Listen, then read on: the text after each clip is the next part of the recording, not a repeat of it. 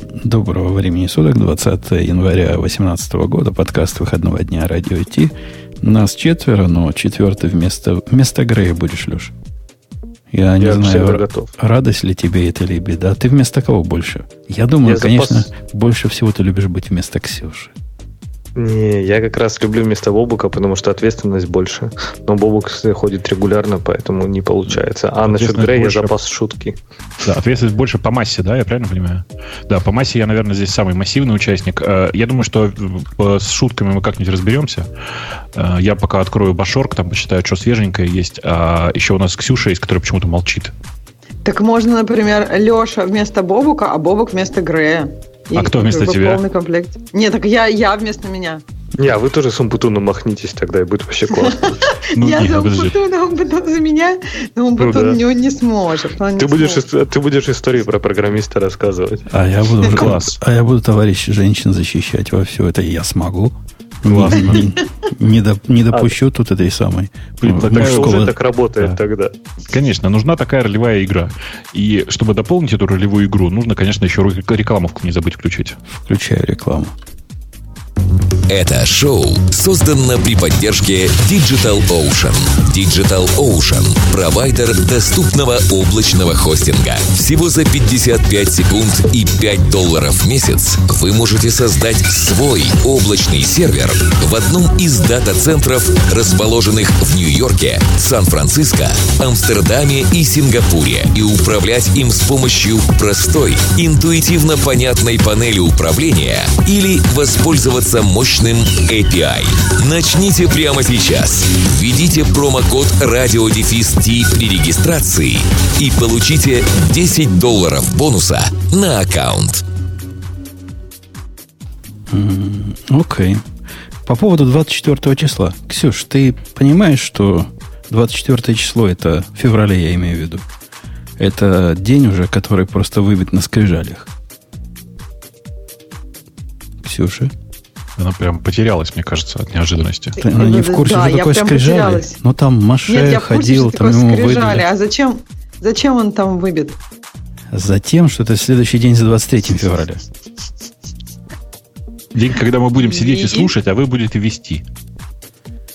Прямо сказать, в столетнюю Ну так а годовщину. что мы будем, что мы будем вести-то? Вы будете вести подкаст «Радио Ти», Ксюша, ты будешь за главную. Это уже решено мною административным путем. Это плохо решил, так и решаем проблемы. Но, простите, самое, самое главное, что это уже дата подтверждена. И у тебя уже нету никакого пути назад. У нас тут на работе обсуждали, в какую дату провести новогоднюю вечеринку. Мы всегда новогоднюю вечеринку в феврале проводим. Пока вспомним, пока соберемся. И предложили сначала, по-моему, 18 ну какая-то там до 24 субботу. А китаец сказал, не, вот этот день не подходит, это китайский Новый год, они там семьей бухают, никак. Потом предложили 24 и тут я им рассказал длинную историю, они же облезли. Я сдалека начал, говорю, знаете, в Советском Союзе был такой день советской армии. Рассказал, как в этот день мужчины не должны ничего делать, а женщины их обслуживать должны. На что мужики сказали, а что, в другие дни иначе бывает, что ли? Ну и вот это вы перешли, что вот да, это хороший день для меня, потому что могу я пойти пьянствовать, а Ксюша будет, значит, вести подкаст. Так что, Ксюша, уже все, уже прописано. Так Уже как же забито. даже там, там, чтобы ты все включил и все такое, нет? Ну, это, это разберемся, не волнуйся. Технические вопросы решим. Так что готовься, Ну, да. Это, там- это уже Да. все, это уже никак не отскочить, это не шутка юмора. Не отскочишь. То есть Ну хорошо, есть надо готовиться тогда чуть больше приглашать месяца, да. девушек. Так надо же мне ваша помощь в приглашении девушек. Вы же близки с этими девушками, вы с ними проводили все субботние вечера. Мы чем сможем, поможем, но ты руководитель проекта, инициируй, так сказать, ты продукт менеджер в этом случае, project менеджер и, и CTO. Ладно, CTO я буду, потому что запускать программу придется мне. Но все Слушай, остальное это- это ты. Ксюш, так как ты во время этого проекта, в общем, никаких дополнительных денег не получаешь, то предлагаю назвать тебя Chief Executive Officer. Ну ладно, лучше же волонтер какой-нибудь. Ну как-то уж совсем обидно. Не, ну а сокращение это то же самое, будешь CEO. Сокра- сокращение прекрасно, да, но главное же детали. Все так. А, к вопросу о деталях. А кто-нибудь новости читал на, на этой неделе вообще? Что там было, что-нибудь интересное? -то? Я писал, и первая новость интересная более чем не могу. Потому что дроплеты ну, старые, новые, но по цене... Нет, старые, но по цене новых. Короче, новые дроплеты по цене старых. Во, смог сказать. Э, Digital Ocean показала новую такой прайс-лист, где изменилось решительно все, с одной стороны. С другой стороны, добавились новые интересные опции. А с третьей стороны, нам всем радостно стало просто по самой не могу. Ну, в первую очередь, конечно, изменились дешевые э, дроплеты. Прям э, цена на них довольно приятная теперь. И появились очень, появилась очень интересная конфигурация, которую, как мы мне все передавали, называется раз, два, три. И вот эта конфигурация, мне кажется, она самая, э, самое значимое изменение. Эм, по сути, получилось вот что. Появились новые конфигурации, в которых, например, а, машина с одним гигабайтом памяти э, и 25 э, гигами жесткого диска, в данном случае SSD, скорее правильно говорить, с одним процессором, стоит всего 5 долларов. То есть, на самом деле, произошло удвоение памяти и легкое увеличение SSD. Такая же история произошла с 10-долларовым как это сказать, 10-долларовым дроплетом, хотя, наверное, нехорошо так говорить. Э, теперь в нем, в нем 2 гигабайта памяти и 50 гигабайт э, хранилища. Э, кстати, это, это, это не маленькое. Если там на 5 гигабайт хранилище увеличено, то вот в этом 10 долларовом стало 50 гигабайт после 30. Это прямо ого. Это, да, да, это, это, это, это довольно внятно, но на самом деле, конечно, крайне интересно вот это вот 15-долларовое раз, два, три, потому что, если вы посмотрите внимательно, они придумали очень прикольный вариант. Э, во всех машинах до этого был один, э, один CPU. А сейчас они придумали такую модель. Ты можешь взять 3-гигабайтную машину с одним CPU, 2-гигабайтную с двумя или 1-гигабайтную с тремя. И все это с 60 гигабайтами сториджа. И все это за 15 долларов. По-моему, прекрасно. То есть ты как-то, Бобок, плохо объяснил. У них просто 1, 2, 3 напротив 3, 2, 1 идет. Ну и, да, конечно. Если одно CPU, то 3 гигабайта, если два CPU, то 2 гигабайта, если 3 CPU, то 1 гигабайт. Все стоит одинаково, одинаково сторож, 15 долларов в месяц. И это не шутейное дело. Я как раз такую поставил. У меня была раньше 10-долларовая машинка для DevTools всяких – а DevTools, вы знаете, когда оно что-то компилирует или какие-нибудь линтеры загоняет, там, чем CPU, там CPU мало не бывает. И у меня время сборки такого пристойного проекта, пристойного по размерам, сдвинулось, по-моему, с 7 минут, что прямо ужас и кошмар. Ну, там не, 7 минут не собирается, это в основном линтеры и тесты бегают. До полутора минут. Просто стало вообще, вообще хорошо. Ну, полторы минуты 50. Это с этим можно жить. А ну, денег стоит немного. Надо сказать, а что количество памяти удвоилось практически во всех, по-моему, да, или практически, нет, просто во всех э, дроплетах увеличилось вдвое количество памяти и довольно существенно везде поменялся storage. А для меня лично какой-то психологический барьер, мне кажется, они преодолели. То есть, когда они поднялись с э, полгигабайта до гигабайта на самом дешевом плане, это прям, прям хорошо стало, потому что у меня, я даже как в последнее время начал смотреть о том, чтобы тащить э, с Digital Ocean свои там парочку дроплетов куда-то подешевле. Ну, типа, там было все хорошо, но полгигабайта памяти, с ним была одна проблема. То есть, я использую их, например, для билдранеров и прочих там с GitLab, и они билдят ну их в Gradle, а по дефолту дефолту там не было свопа. Ну, вы знаете, что происходит да, с Gradle да, на да. полгигабайта памяти, когда у него нет свопа. Вот, Но то он, он издает прикольные звуки, такие чавк, чавк, чавк. Да, и потом, потом э, GitLab говорит, не шмогла. Вот, поэтому это какой-то чисто психологический момент, то есть теперь там реально можно запускать Java. А своп не судьба да. включить? Ну, своп можно включить, но это же там типа как кодекс чести. То есть ты когда заходишь в DO на включение свопа, они говорят, то есть мы понимаем, что вы как бы будете это использовать честно, но вообще это типа не очень хорошо на SSD включать своп и вот это все. И они так, ну, как картинка на этой Википедии, с которой с, э, с основателем Википедии, который просит деньги грустно. Вот они также это так просят, что а, типа а, там, не там, надо. Там где-то своп включать можно снаружи. Я прям, я знаю, что они такое говорят, где-то мне это попадалось. Но своп я делаю там, ну, знаешь, MK своп, и, и никаких я, картинок мне Linux не показывает я при этом. Я имею, виду, я имею в виду, ну ты же откуда-то копипастишь команды, правильно? Э, не, у меня Ansible, там все уже закопипащено предыдущими поколениями. Вот, а я как раз искал, откуда их покопипастить, и вот нашел их статью в, собственно, блоге DigitalOcean. Кстати, отличный источник вообще по администрированию Linux. И там как раз вот они говорят, что, дескать, если вы хотите, то включайте, но лучше не надо. И сейчас вот этот психологический барьер снят, и, в общем-то, я даже смотрел в сторону там OVH и прочих европейских хостеров, но сейчас вроде как, как бы хочется остаться на DO уже. Ну, вообще они глупости пишут. Меня эта статья, я, я тоже в свое время на нее попал и думаю, ну, что вы, чуваки, несете? Ты, ты знаешь, Бобок, о чем мы говорим, да? Они Нет. говорят, не пользуйтесь свопом у нас. Вот будьте людьми. Ваш своп наши SSD-диски выедает. Слушай, я же тебе рассказывал. Я вообще просто в этом году у всех должны обвалиться цены чудовищно. Потому что их главный потенциальный кастомер заявил, что год будет жить на домашнем сервере. В смысле, я. Я ничего не знаю сейчас про ДО. Я просто смотрю на, помню старые, по, по старой памяти, какие там были ценники, и что там сейчас. По-моему, это прекрасно. Ценники новые прекрасно. Э, новые типы, кроме вот этого 15 долларов в месяц, из больших появилось несколько. За 240 и за 960 долларов в месяц. Кроме того, появилась целая семейка, семейство э, оптимизированных под CPU. Они как-то туманно говорят, что это именно означает, но говорят, вот как бы ядра уже не те ядра, а настоящие выделенные ядра. То бишь, если тебе выдали один кор, то этот кор конкретно твой, и никто, значит, не вмешается в этот процесс. Никогда и ни за что. Цены там не конские. Начинается 40 долларов в месяц за э, двухъядерную э, 4-гигабайтную архитектуру. И 25, это самый маленький у них 40 долларов в месяц. Ну, идет там дальше до 60-40. Ну, я, кстати, думаю, что сейчас все хостеры начнут подтягиваться, потому что так бывает всегда. Когда один хостер пропускает цены, все потихонечку начинают на них э, равняться. И в том числе, конечно, ну, как, как вы знаете, у нас э, э не один и не два спонсора, и многие наши спонсоры тоже, в общем, равняются на ДО или, ну, то, по, по крайней мере, в, в части цен. А, я думаю, что сейчас пойдет всеобщий обвал такой легкий. А мне кажется, тут интересно. ты показываешь свою ну, вот эту самую, что ты год уже живешь на домашнем сервере.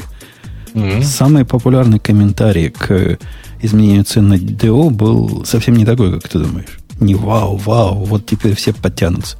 А был другой, ну, наконец-то DigitalOcean выкатил такие же цены, как все остальные вот в этой индустрии мелких виртуалок. Да нет, ну, в смысле, конечно же, это, это просто неправда. ДО действительно затянул с тем, чтобы смотреть на остальных, но я-то про другое говорю, про то, что есть русские хостеры, Э, которые всегда существенно дешевле. Ну, там, типа, как минимум на десяток процентов дешевле. Сейчас текущим прыжком вниз они сравнялись до по цене. Не, Но проблема в том, что русские хостеры хостятся только в России, а зачастую хостинг можно на УДО, например, ты можешь выбирать дата-центр, правильно? То есть да, только, география... только, только все прямо наоборот. У ДО ты не можешь выбрать хостинг в России, а у российского хостера ты можешь выбрать хостинг в России. В этом проблема, понимаешь? Нет, я к тому, что, подожди, российские хостеры, которые я знаю, не хостятся в основном в России, а УДО, ну да, ты не можешь в России, но зато ты можешь Я в другом мире. Ну, ты пойми, потому что ну, когда ты когда ты делаешь сервис, рассчитанный на русскоязычную аудиторию, то у тебя сервис должен быть где-то там, где ближе всего к этой самой аудитории. Так какого-нибудь во Франкфурт его загнал. Мне понравился в обсуждении, по-моему, на Reddit комментарий одного чувака, который в ответ на... Там, там люди говорили, вот, я уже практически из DO ушел на Linode, потому что на Linode были вот такие цены, как сейчас на DO стали. Типа DO под Linode сейчас прогнулось. А чувак правильно сказал, говорит, ну смотрите, у них цены были достаточно дешевые и до этого. Ну, настолько достаточно дешевые, что можно не заморачиваться всеми этими техническими сложностями, перенести сервис сюда. Ну, недорого было, ну что там скрывать. А сейчас стало практически в два раза дешевле. Ну, честь им и хвала. Молодцы. Надо сказать, что я не знаю, как э, кто, а я в свое время, когда э, только открылся, переезжал на него именно с Ленода. И, ну, как бы я, как, как человек, который Linode много пользовался, хочу сказать, что, ну, это, конечно, все прекрасно, но э, бежал я с Linode в первую очередь из-за качества сервиса, а не из-за цен. Поэтому, ну, я не понимаю, как чувак бежит туда-обратно, может быть, там все поменялось, конечно. А они дальше а приводят э, такую табличку, я бы сказал, хитрую табличку. Там кто-то из ваших, Бобок, табличку рисовал из этих. Ну, ты знаешь, которые воду Ой, выпили. Так, может, из ваших? Так кто-то из наших, такие, да. Ага. И табличка сравнивает цены на Digital Ocean инстансы и всех, конку... Ну, всех главных конкурентов. Причем конкурентами они Ленодов всяких и, и прочих не считают. Они замахнулись на AWS и Google. Вот давай, говорят, сравним с этим совсем. Ну и сравнили. Я бы за такие сравнения руки отрывал. То есть они, у них тут провайдер в списочек. DigitalOcean 2 CPU, потом Amazon 2 CPU, потом Google 2 CPU. И вот, значит, цены. Сколько в час оно стоит и насколько DigitalOcean вам сохранит денег. 29% по сравнению с э, AWS и 15% по сравнению с Google. Цифры эти лукавые до, до невозможности. Они рассчитаны на человека, который вообще не в курсе, как там у других происходит. Ну, чтобы посмотреть и побить себя в грудь и сказать, я-то теперь дешевле плачу, я-то ого-го. Тут у Гугла еще показано, что у них типа меньше памяти, в два раза меньше RAM за, за эти деньги. Так что как-то... А, а почему тебе кажется, что цифры лукавые? Как ну, на AWS? А, во-первых, это помидоры с э, бананами сравниваются. Но, ну, например, в AWS конфигурация, когда она стоит, она денег не берет. А у DigitalOcean конфигурация всегда берет деньги, когда она либо стоит, либо работает. То бишь, честнее было бы, наверное, сравнивать, ну, прямого такого аналога в AWS нет – но честнее было бы сравнивать за полностью prepaid instance. То есть, ну, понимаете, да, о чем я говорю? Вот этот резерв Конечно. instance, который prepaid. И я вам таки скажу, что он будет дешевле на AWS, если вы возьмете prepaid на год. Да, действительно, на год вы при, проплачиваете его, но тут невозможно более точного сравнения провести. И, и вообще масса, масса всего такого, что такое сравнение в лоб вызывает ну, зря они это, ну, реально зря они это сделали. И с Гуглом там в зависимости от использования цена падает. Э, не так просто это сравнить. Нельзя вот так цифр, циферками сравнить. А если вы хотите сравнить, дорогой Digital Ocean, что ж вы рядом не поставили табличку, сколько стоит у вас, э, например, load balancer, и какие его возможности, а рядом такой же от AWS и Google.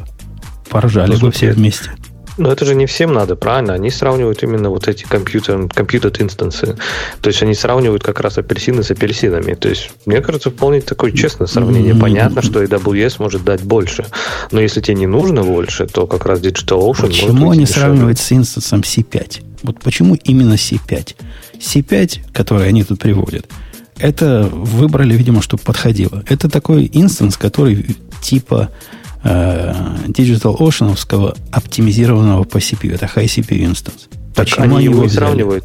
Они UDO тоже сравнивают Optimized Droplet, который как раз оптимизированный по CPU. Окей, okay. окей, okay, тогда да. Так что, тогда, да, да, да, да, тогда похоже. Но тем не менее, вернитесь к моим Reserved. А те, кто в курсе, разберитесь, как на Амазоне можно покупать на вторичном рынке, где цена может быть там чуть ли не в 5 раз, в 10 раз дешевле и увидишь такие таблички. Это позор. Так, а что вы думаете насчет э, посекундного биллинга, который они обещают выкатить вот-вот-вот в этом году? Мне кажется, вот это может быть достаточно такой... Э, Посекундный ну, биллинг у, у кого? У Dell. То есть они говорят, он, что они он как это вообще смысла не имеет. То есть это настолько смехотворно. Это, это исключительно потому, что у других также. Так, а может быть, они просто копают в сторону всяких этих э, function as a service и прочее, чтобы ты платил только там, не знаю, за инстансы, которые не надо тебе быстренько посчитать 30 секунд запустить функцию, и ты такой раз запустил функцию, и, и за него тебе только посчитали.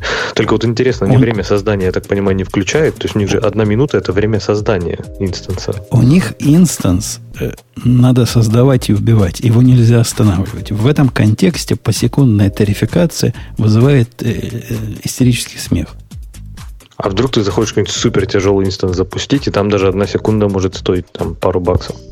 Подожди, а почему смех? Потому что его долго поднимать и опускать или что? Ну, потому что по секундной тарификации на фоне того, что у тебя там от одной до трех минут займет поднять инстанс.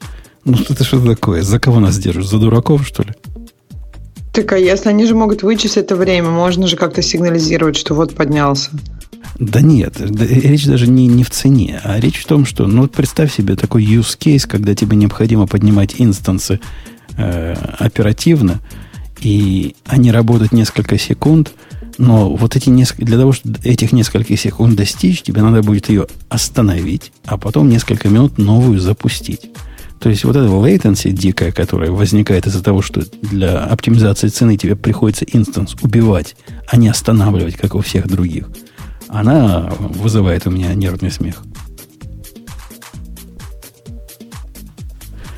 Э, окей. Короче, Digital Ocean, несмотря на наезды и вот эту табличку, молодцы. И, и дальше надо также поступать. В планах они там намекнули, что будет у них еще лучше, еще, еще веселее, еще курчавее. И не может не радовать. Кстати, я полностью, полностью и, и окончательно адаптировал для себя их firewall, который, ну, он такой специфический, все время ум заразу заходит понять, где там рулы привязывать, правила привязывать к, к инстансам. Но это на меня так действует AWS. А, они еще одну картинку поставили. По-моему, в нашей статье нет, но вот за это тоже, тоже расстреливать из рогатки. Ты не видел, как они показали yeah. сравнение, какая у нас control panel, типа у нас в Digital Ocean, как сложно в, в Амазоне? Ну, в Амазоне же реально сложно, а что ты? Да нет, не, не сложно. Ну, если EC2 против DigitalOcean сравнивать, и там ELB с их балансером, и чего ну, кроме ELB, который действительно хищники для чужих придумал, да. там все остальное прямо и вообще понятно. Не, ну что, ты говоришь, в Амазоне, в Амазоне еще найти даже не просто, где этот EC2. Там прям такое развесистое меню, а тут залогинился, и хопа, все твои инстанции прям там. А ты, ты давно был в Амазоне? В смысле, посмотрел на менюшку? Э, Вчера. Амазоновскую. А, просто они же поменяли там с полгода назад. Э, и новое вполне себе ничего, на мой взгляд. Там прямо такой поиск можно... полнотекстовый вводишь, да, да, да. там компьют вводишь. А, а, Леш, тебе, если тебе это сложно, у них уже есть свой Digital Ocean у Амазона, который называется да, да, да. «Солнечный парус». Так, да, а да. все равно же там идти-то все в одно место надо, правильно? У них там же и Beanstalk, и вот этот Lightsail, они же все... Или Lightsail свой какой-то интерфейс. Свой. Там такой вот DO-style интерфейс. Прямо ну, простой-простой, да. Совсем простой. Это же даже говоря, кстати, про посекундную тарификацию, для интереса посмотрел, самая дорогая э, instance у DO стоит полтора доллара в час. То есть, в принципе, там ну, экономия на спичках все-таки получается. То есть у них нет каких-то чудовищных цен за час, что даже, ну, даже что невыгодно даже по часу покупать. Так что да, наверное, посекундно это все-таки перебор. Ну, так Слушай, у всех ну... есть. Э, эти уже миллисекундную, по-моему, пообещали. Так, а ни, ни, ни у кого же нет. нет? У кого-то разве есть? Я видел, раз, был такой какой-то сервис, по-моему, Hyper.sh или что-то такое, или это какой-то... В общем, был какой-то сервис, которым можно было запускать э, докер-контейнеры посекундно. И это еще хоть какой-то смысл имеет, я могу понять. А виртуалки по секундам, это ну что-то как-то вообще странно. То есть, потому что элементарно виртуалка требует какой-то, ну, установки, настройки, там, пока Ansible скрипт там все до него донаставит и так далее. То есть это же не готово к использованию приложения. То есть, наверное, для контейнеров бы это было полезно. Э, вчера страшное событие случилось. Я раз про Amazon заговорили. Сижу себе вечером, смотрю какой-то сериал с семьей. Какой-то, как ты любишь, русский сериал. И я их по названиям не помню, но жена от них тащится. И, и тут раз письмо от Амазона. Говорят, чувак, у тебя тут деградация произошла прямо суровая. Мы ничего сделать не можем. Ну, конечно. Ты просто смотришь русский сериал, у тебя началась деградация. Дегра... Я открываю, значит, этот event э, dashboard, в котором сказано, на что именно деградация. Они ведь не говорят в письме. Говорят, есть такой instance, ID такой-то. А я их типа по ID всех помнить должен. Открываю, и все. И вот тут вот руки падают, сердце. Бух-бух. У нас есть один instance типа, внимание, барабанная дробь, M1 small. M1, Карл. Сейчас у них M5, чтобы вы понимали. То есть он деприкейтед этот M1, наверное, лет 5 как уже. Но у нас он стоял вот с тех пор, и когда-то я на нее винду поставил. Это единственная винда машина у нас есть. Там какой-то Windows 2006, 2008, какой-то тогда был, не помню. И для специального такого фит-хендлера там ну, именно винда нужна. Такой провайдер, который дает свою программу для винды. Единственная среди наших пару сотен виндовая машина. И вот она. Говорят, все, конец. Представляешь, какой ужас. Я не помню, как, что я ставил. Я не помню, ну, что там есть. было. И имиджи есть, но они же это M1, это PV. Ни на ага. что современное это не поставить. Как я там? Ты не поверишь, я ее таки перенес на T2, в конце концов после нескольких часов такой-то матери и патчения kernel а. Но смог. Я смог. Ну, красавчик, все получилось. Это, это просто один из тех, когда идешь, один из тех случаев, когда идешь спать и чувствуешь что-то хорошее сегодня, что-то сегодня ты хорошее сделал. Смог поднять instance. Смог поднять instance. И больше нету М1. Ну, я М1 оставил, ну, пока он сам не упал. Чего нам? Если пока еще работает, не до конца Конечно, работает, не трожь. Да. Но запасной вариант уже есть. Они обещают, по-моему, 8 февраля его окончательно выключить. Так, а что ты не хочешь даже ту же винду через Ansible автоматизировать? Пусть себе ставит ее. Одна винда, которую я поставил один раз пять лет назад. Зачем мне автоматизация для этого нужна? Ну вот смотри, уже, два, уже пригодилось бы. Второй раз. Так представляешь, достал бы я этот Ansible скрипт. Оказалось, что у него синтаксис с версии там 1.0 или там 1.5, которая тогда была, на сегодняшний пом- поменялся до несовместимости. Они таки меняют до несовместимости. Там суды всякие уже нелегальные, надо э, разные другие слова приговаривать. Они вон, даже в минорных меняют иногда их до несовместимости. Ну, они, в общем, да, да, достаточно смело они действуют с этими. Это, это слишком, слишком резко, слишком резко. Э, окей, давайте на следующую тему. На эту тему как-то Ксюша настолько молчала, что я думаю, она хочет выбрать. Просто рука у нее тянется а Мне кажется, логично будет э, смерть Эм, как бы смерть это перевести? Сумаш... Смерть сумасшествия вокруг микросервисов в 2018. Мне, Она мне заменилась, показалось... на, да, заменилась теперь на сумасшествие вокруг контейнеров, да? Ага. Не знаю, мне кажется, он... А, нет, э, если ты имеешь в виду, что это идея статьи, по-моему, нет. Они по-моему, не имеют человек эксклюзив, Бобук, эти два сумасшествия. Они рука об руку идут. Конечно, конечно. Я просто на это намекаю, что ничего не поменялось. Ну, давай посмотрим. Хорошо, я не читал статью, как обычно. Ну, статья, мне показалось, да, как бы там есть разумное звено, но я не так глубоко в этом, поэтому мне как раз интересно было, наверное, мнение Умпутуна.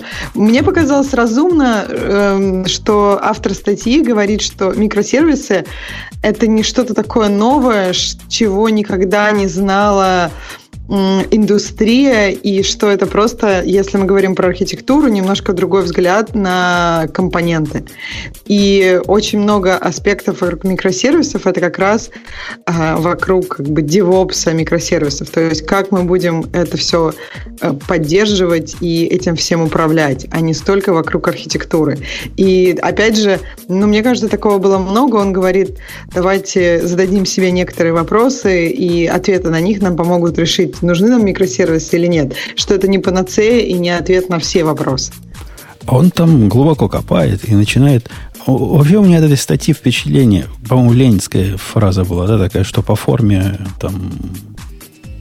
Как там было? А? Бобок, помнишь? По форме правильно, а по сути дерьмо. Что такое там Владимир Ильич говорил? Но, но, но, по сути ты уже все сказал. Ну да. То есть начинает... Я даже сейчас я даже сейчас смотрю через такие просто заголовки, там H2 уровня. А что изменилось в 2018? То есть независимый deployment, scalability, reusability? А, ничего там нет про 2018. Это можно пропустить из названия статьи. Он, наоборот, он просто говорит, что э, было ли что-нибудь э, до микросервисов, ну, то есть, новая ли эта идея микросервисов? Он говорит, нет, не новая. Он, он, начинает, он, он начинает с того, что обвиняет во всем Netflix. И, в общем, в этом обвинении есть зерно. Говорит, Netflix построили свою микросервисную архитектуру, всем тут рассказывают на конференциях. И все решили, что раз у Netflix получилось, значит, и мы будем. Ну, да. Мне показалось, он обвиняет тех, кто считает, что если ну, кто-то что-то сделал и был успешен, то если я сделаю вот это, я тоже стану успешным. Карго-культ в нашем, нашем, нашей профессии никто да. не отменял. Это, это нормально, это ожидаемо. Ну, если, допустим, в Facebook используют монолитные Меркуриалы, а совершенно ясно, всем надо использовать монолитные Меркуриалы, и тогда вы тоже станете такие, как Facebook. Все у вас будет, и Цукерберг будет, и камеры заклеены, и даже Ксюша своя будет. Ну вот примерно так, да. В списке его конкретных наездов они такие, такие, с одной стороны общие, с другой стороны слишком общие.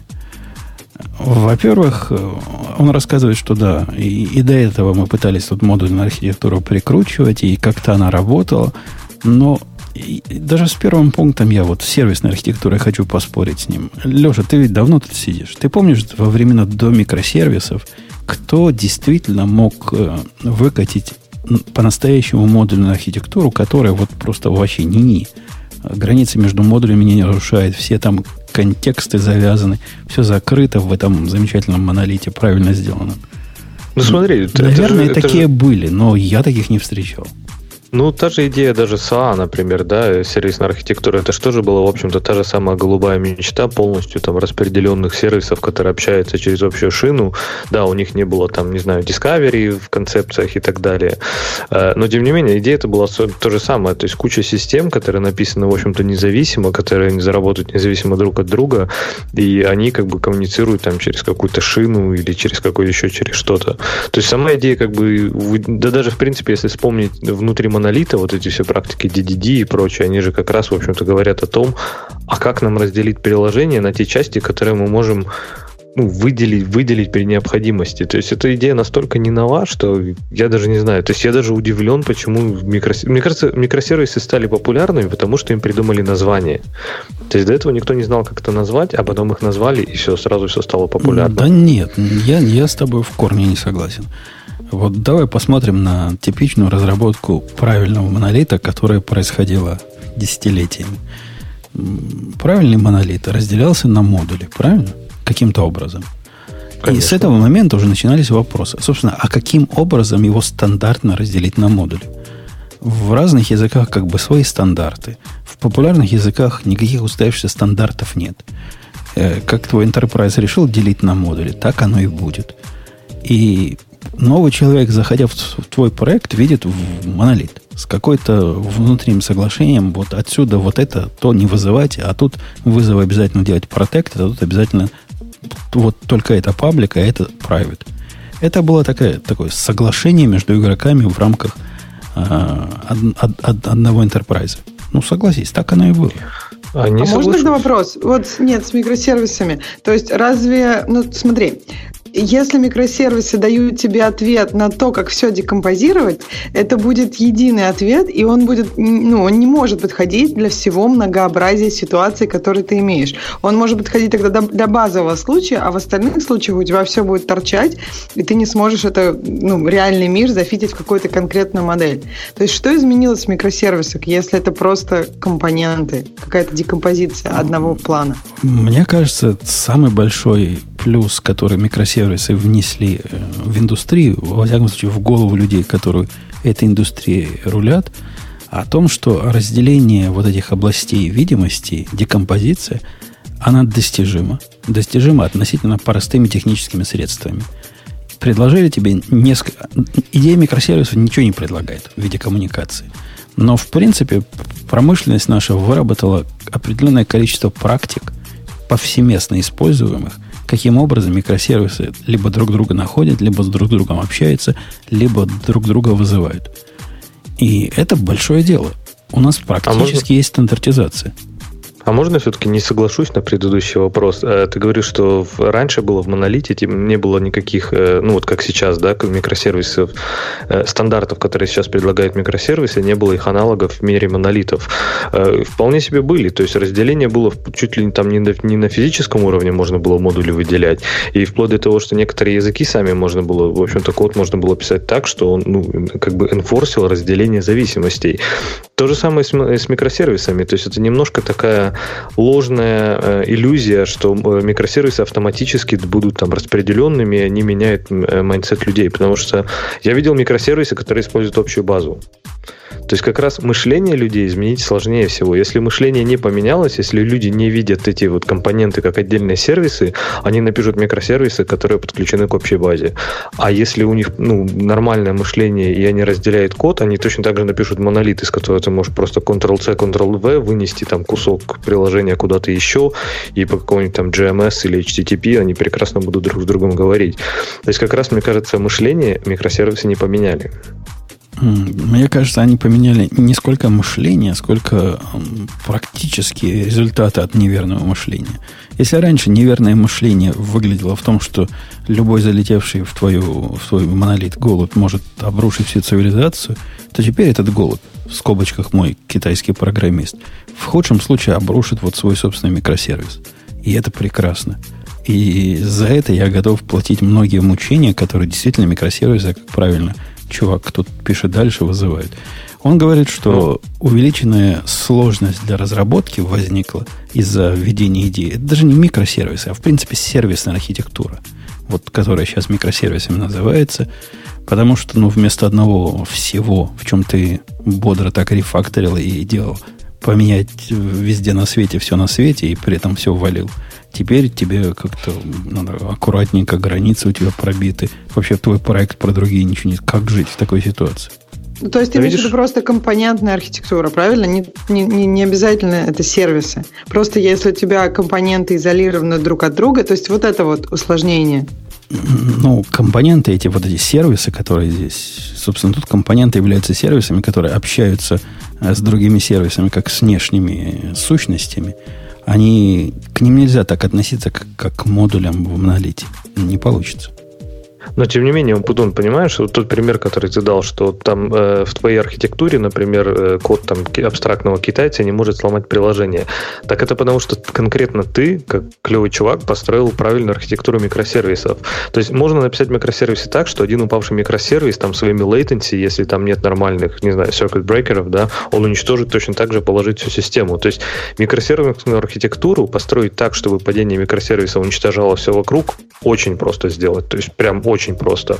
Может быть, даже сложнее, чем монолит уронить. Не, по-моему, плохо построить, настолько плохо построить микросервисы, сложнее, чем настолько плохо построить монолит. Хотя тут, конечно, вопрос спорный. В отрицательной в этой области трудно спорить. Э, кроме того, что для девелоперов стало трудно разрабатывать, стало и для операторов. А тут операторы DevOps как бы в отдельной категории у него вынесены – Мало за того, что куча-куча всего, попробуй всю эту кучу обследовать. Так, кто такие операторы?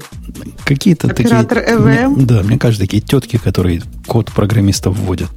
Вот это разве называлось оператор EVM. Программисты вот на бумажке поняла. написали, а тетки вводят. Кто есть такие, да, кто есть такие операторы, потому что DevOps отдельно. Вначале я подумал, что DevOps как раз. Трудно сказать, но стало труднее за этим зоопарком следить. А оно, в принципе, правда. Если ты на этот зоопарк смотришь на, как на кучу маленьких проектов, каждый из которых надо поднимать руками, настраивать руками и любовно холить или леять, ну да, твоя жизнь будет адом. Если у тебя вместо одного проектика стало 20 проектиков. Ну, по-моему, так не делает никто. Ну, даже оркестрация, разве это не сложнее, чем монолит? Ну, то есть, все равно так, у тебя так, стало 20 так, проектов, если ты так, даже не, оркестра, как ты оркестрация, оркестрация, строго говоря, к этому не относится. Это скорее ну, про деплоймент вот тут. Ну почему? Это тебе нужно статистику, логи. Это не только, мне кажется, деплоймент с этих двух. Ну, то есть, по-моему, как раз говорит про то есть maintain, про поддержку уже, про то, когда ты уже их используешь, не только про начальный этап. Ну да, потом запускаешь, как логи с этого со всего собрать. Требует э, какой-то определенной инфраструктуры, какой-то дисциплины, несомненно. Но вопросы эти решены при том или ином способе развертывания твоих микросервисов, как-то они уже решены. Никто не решает эти вопросы на коленке, по-моему. По-моему, эта проблема немножко выдуманная. Ну, они, как опять же, как ты говоришь, что микросервисы предлагают решения, проблема в том, что они предлагают миллионы решений. То есть для той же оркестрации, там, да их куча этих решений, зависит от того, как ты сделаешь. Но вы знаете, какое самое такое показатель хайпа, насколько вот все-таки это проникло? Я просто из обычного любопытства я погуглил iOS микросервисы, и они такие существуют. Есть Mobile Microservices Framework. Ксюша, у вас на микросервисах пишут, скажи честно.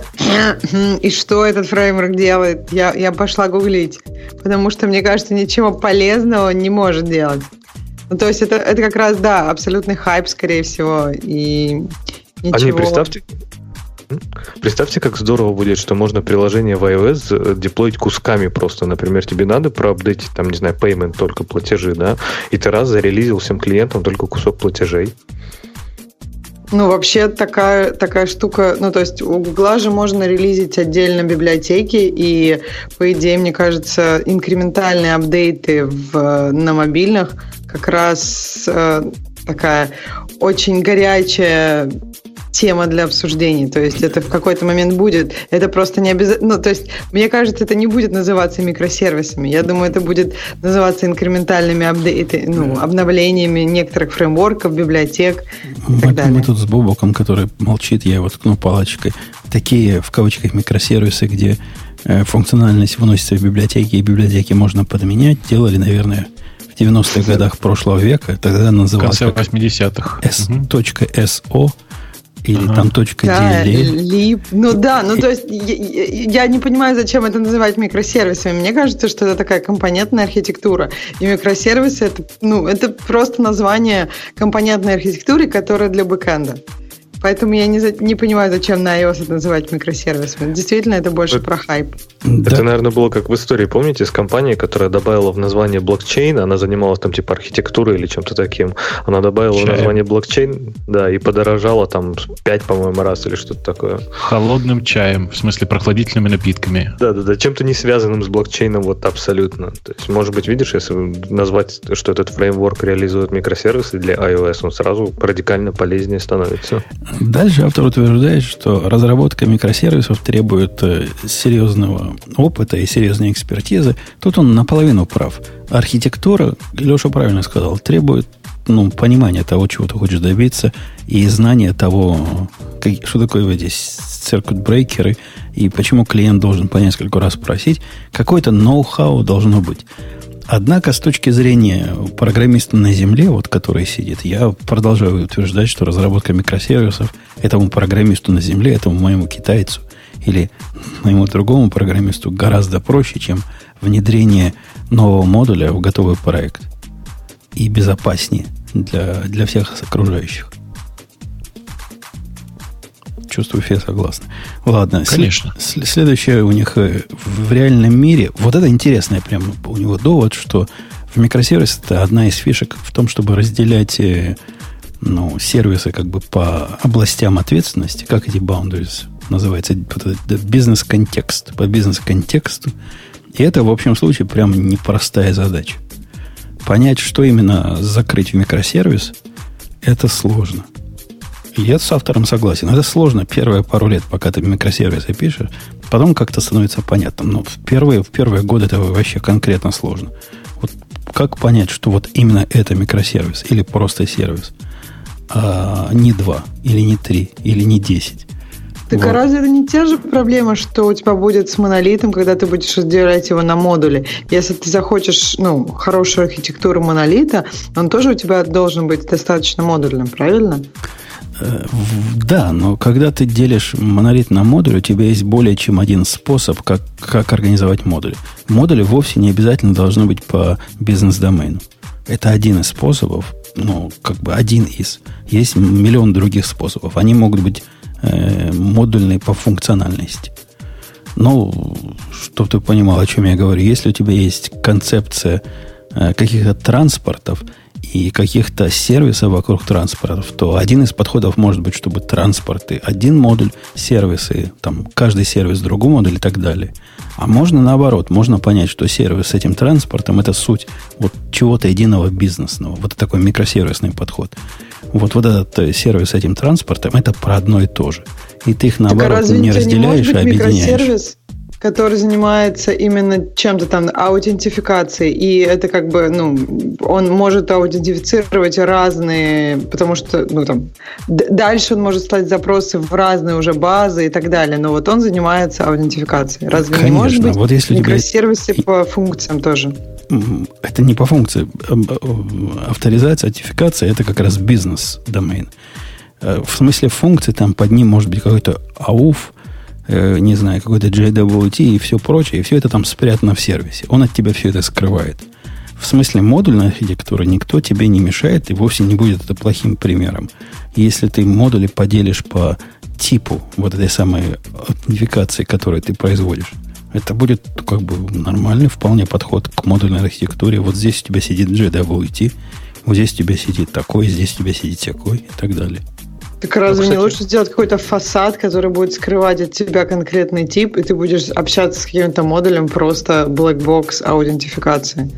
в монолитной архитектуре. По-моему, тоже это будет хорошим решением, чем если ты будешь как бы экспозить, какой конкретно тип аутентификации ты сейчас используешь. Более того, если Боб Мартин бы даже поддержал Ксюшу и меня, в, э, что в монолитах, например, как вот ты сказал, подумал, что все это вытащить в модуль, и это считается хорошей практикой. Например, сделать аутентификация, да, модуль. Что это как бы не, не всегда хорошо. То есть как раз, э, э например, чисто архитектуре от Боба Мартина, он и говорит, что группируйте свой код в, именно в логические модули. То есть не надо иметь модуль контроллера, например. Имейте модуль, например, я не знаю, аутентификация, а в нем, например, уже контроллеры, там, модели ну, и это так как, далее. Это как раз микросервисный подход. То есть они тоже вот. про это. Они, но, тем не менее, Именно. в реальной жизни разделение на модули встречается по очень разным признакам. И нет, это опять же к предыдущему о стандартах и соглашениях, нет никакого вменяемого объяснения, как им, ну, дядька Боб пытался. Но не все дядьку Боба поддерживают, а некоторые так, наоборот. Же, в микросервисах же тоже его нет. Даже вот в этой статье чувак пишет, например, что э, распределенные транзакции мож, могут быть проблемой. Если нужна распределенная транзакция, то это явное, явное, явное нарушение вот как раз вот этого bounded context. Right? То есть как раз когда люди пытаются прикрутить, э, например, распределенные транзакции в микросервисную архитектуру, это значит, что как раз сама архитектура, она не рассчитана на микросервисы. Это просто криво попиленный монолит, который работает в нескольких процессах и все. Или, или, например, область этой распределенной транзакции настолько высока, что теоретически этот сервис не может быть микро. И тогда это боль. И это тогда реальная проблема, как же мы будем делать распределенные транзакции и сохранять микросервисы. Транзакция вполне может быть э, в некоторых случаях э, такая сквозная с точки зрения бизнес-контекста. Ну, например, накинуть на аккаунт чего-то, потом сбросить что-то с, с счетчика на складе, Э, э, трогать совершенно разные вещи она может. Одна транзакция логическая. И засунуть все это в один микросервис, это означает, ты сделаешь один мини-монолит. Ну, я к тому, что да, но это к тому, что это требует как раз изменения мышления о своей системе, да. То есть ты думаешь вместо того, чтобы что состояние будет всегда консистентно, то есть то, что тебе дает транзакция. То есть ты должен начать думать тем, что оно будет вообще неконсистентно по умолчанию. И может быть в какой-то момент она, возможно, придет к консистентному состоянию, а может быть и не придет. То есть, по сути, э, микросервисы сохраняют все проблемы написания правильной архитектуры модулей и структуры кода в монолите и добавляют еще сверху еще и свои, которые, ну, в общем-то, вызваны распределенностью. И мне кажется, в этом как раз один из посылов статьи, что все, все можно сделать и без микросервисов, и даже проще. Он в следующем пункте говорит, что коммуникационные проблемы программистам, которые распиливают монолитные микросервисы, часто считаются фигня полнейшая. Какая нам разница, то ли у них напрямую вызовы, то ли через э, через сеть, и это заблуждение. Ну, реально заблуждение. Но я бы не стал бы называть такой уж серьезной проблемой. Ну, разделил ты свой монолит на микросервисы. Они действительно должны общаться каким-то образом сетевым. После первого-второго раза, когда ты поймешь, что нельзя просто вызвать в блокирующем режиме кого-то удаленного, ждать ответа, и если он ответил хорошо, если нет, то рушить мир, наверное, так работать не будет. Надо как-то подумать. Надо какие-то какие-то известные практики использовать для повторения и ограничения повторений, тайм-аутов и прочего, и прочего. Ну, один раз ты на это натолкнешься, второй микросервис ты уже будешь писать с, с этим предыдущим опытом. Для первого микросервиса, конечно, это прям проблема проблем. На этом наверняка каждый, если не первый, то каждый второй натыкается на то, что они теперь должны коммуницировать между собой. А раньше этого не надо было. Мне кажется, вообще вы, топя за тему микросервисов, э, постоянно забываете о том, что время идет, э, не в смысле время подкаста, а время человечества. И э, вообще, голосуя за микросервисы, вы голосуете за то, что за комматизацию, за то, что рано или поздно любая функция, которую вы хотели бы написать, уже кем-то будет написана, и можно будет любую программу просто собрать из open source кирпичов, кирпичей. А то, что нельзя будет собрать из open source, то значит просто система искусственного интеллекта будет достраиваться. И вы все будете не нужны. Понятно? Бобок, как работает JavaScript? NPM.js вот полностью... Так я же тебе говорю, ты видишь, смотри, ты правильно говоришь, но в этом направлении люди уже двигаются, видишь? А То есть осталось сюда прикрутить искусственный интеллект, чтобы можно было просто там не, не create React, а, да нет, просто там, сказать. Там не надо. Там, в, в этой области как раз не надо. Там программисты на JavaScript и PHP, это специальные такие люди, я напоминаю, э, они, в общем, недорогие. Ну ладно, хорошо, JavaScript-изеров я, конечно, зря, наверное, обидел. В смысле, я ничего такого не имел, чуваки. Но просто там, где идет сборка из готовых блоков, там в ближайшее время э, просто нет смысла ничего заменять, потому что все очень дешево. Э, рано или поздно это все заменится. Я, я про другое, про то, что на самом деле вы же сами себе могилу роете. Вы всем рассказываете, что надо на самом деле делать микросервисы, просто не вот так, а вот это. И вот это самое это, которое вы описываете, максимально приближает э, переход на сборку всего из готовых блоков. Это иллюзия. И, Конечно. И, ну, тем, кто давно сидит, эта иллюзия уже не первый раз продается, и ничего такого в ближайшее время не произойдет. А вот что в ближайшее время может произойти – для Подожди, меня. я хотела задать тебе вопрос. Если, если ты говоришь, что микросервисы все же легче, чем делать монолит, это значит, что они немножко уменьшают как бы общую комплексить, общую сложность задачи. И значит, они немножко приближают вот этот шажок мы делаем в то будущее, про которое говорит Бобу. Иначе зачем тогда ты используешь микросервисы, если они тебе ничего не облегчают? А, микросервисы для меня облегчают пару вещей. Во-первых, введение нового человека в проект. Однако этот человек, это человек, а не робот. Мне надо, значит, где-то взять человека, чтобы его вести. Во-вторых, они сужают область ответственности конкретного человека, что для меня очень важно. И область того, что ему надо понять, они сужают резко. Вот у него есть такой сервис. Он от заката до рассвета бегает. Вот такой у него протокол, вот такая спецификация. Делай внутри, в принципе, все, что надо, но спецификацию не меняй. Вот твой интерфейс. И вот ты его должен реализовать, и при всем желании ты ничего другого сделать не можешь с ним. Ну, конечно, если ты дебил, и ты добавишь вместо ответа в JSON вдруг начнешь его выдавать в протобафе, а весь мир этого не ожидает, ну да, тогда, конечно, конечно, огребем. Но для этого, для этого я есть. Чтобы... Так это не, ты не думаешь, что это как раз хуже, потому что человек знает там маленькое свое, там, не знаю, сайло, да, которое вот он копается, песочницы свои, все. А про систему он вообще понятия не имеет, как там, что работает, где работает. То есть, как вот ты говоришь, там возвращать, не, не знаю, прото, протобаф или я, JSON. Я, я, в принципе, не согласен. В любой большой системе, любой пришедший программист в лучшем случае может иметь иллюзию понимания того, как вся система работает как правило, эта иллюзия не соответствует действительности. То есть у него есть какая-то точка зрения вот на, на окружающий мир. А я предпочитаю, чтобы у него была правильная, точная и документально подтвержденная точка зрения на тот кусок мира, с которым он активно общается. Все остальное ему надо знать постольку, поскольку. То есть он должен знать, что да, действительно твой сервис называется, скорее всего, вот такими примерно сервисами. Ну, в общем, даже не всеми. Ну, вот самый главный твой потребитель это вот этот. Примерно так и так. Вот для этого ты написал вот такой API, потому что вот когда тебя UI зовет, он не хочет делать 55 вызовов, хочет сделать вот этот комп- композитный вызов, который сделает а внутри 55 запросов к базе данных. На таком уровне ему надо понимать внешний мир. Но на уровне понимания, вот как наш замечательный монолит весь вместе работает, да не влезет это в одну голову рядового программиста. Но тогда это, получается, немножко противоречит твоей идее, что не нужны люди типа девопсов и прочее, как раз нужны. Кто-то же все это должен собрать вместе, в конце концов, правильно? Автоматизация. Есть... А автоматизация соберет все это вместе. Конечно. Человеку конкретно... 50 человек и 50 сервисов, вот. и каждый пилит свой кусочек. А как все это вместе-то будет работать? Вот мой, мой конкретный программист сейчас дописывает э, кучу сервисов по подобию того, который он написал один. Первый сервис мы с ним сели – подумали, решили, каким образом будем его писать. Потому что знали, таких надо будет десяток, как минимум. Теперь он этот десяток на конвейер поставил. И в, в смысле допиливания сервиса это не означает просто выкатить бинарник или контейнер. Это означает добавить мониторинг куда надо. Вот этот DevOps. Таким же образом, примерно, как он к первому, как мы вдвоем к, с, с ним к первому придумали добавить там систему регистрации, добавить какие-то watchdoги необходимые, добавить э, ну, все, что надо. Вот он каждому сервису знает, как это делать, у него рука уже набита. Вот он их пилит и пилит и пилит и пилит, и будет еще следующие пять лет пилить. И все, всем все хорошо, всем, всем радость.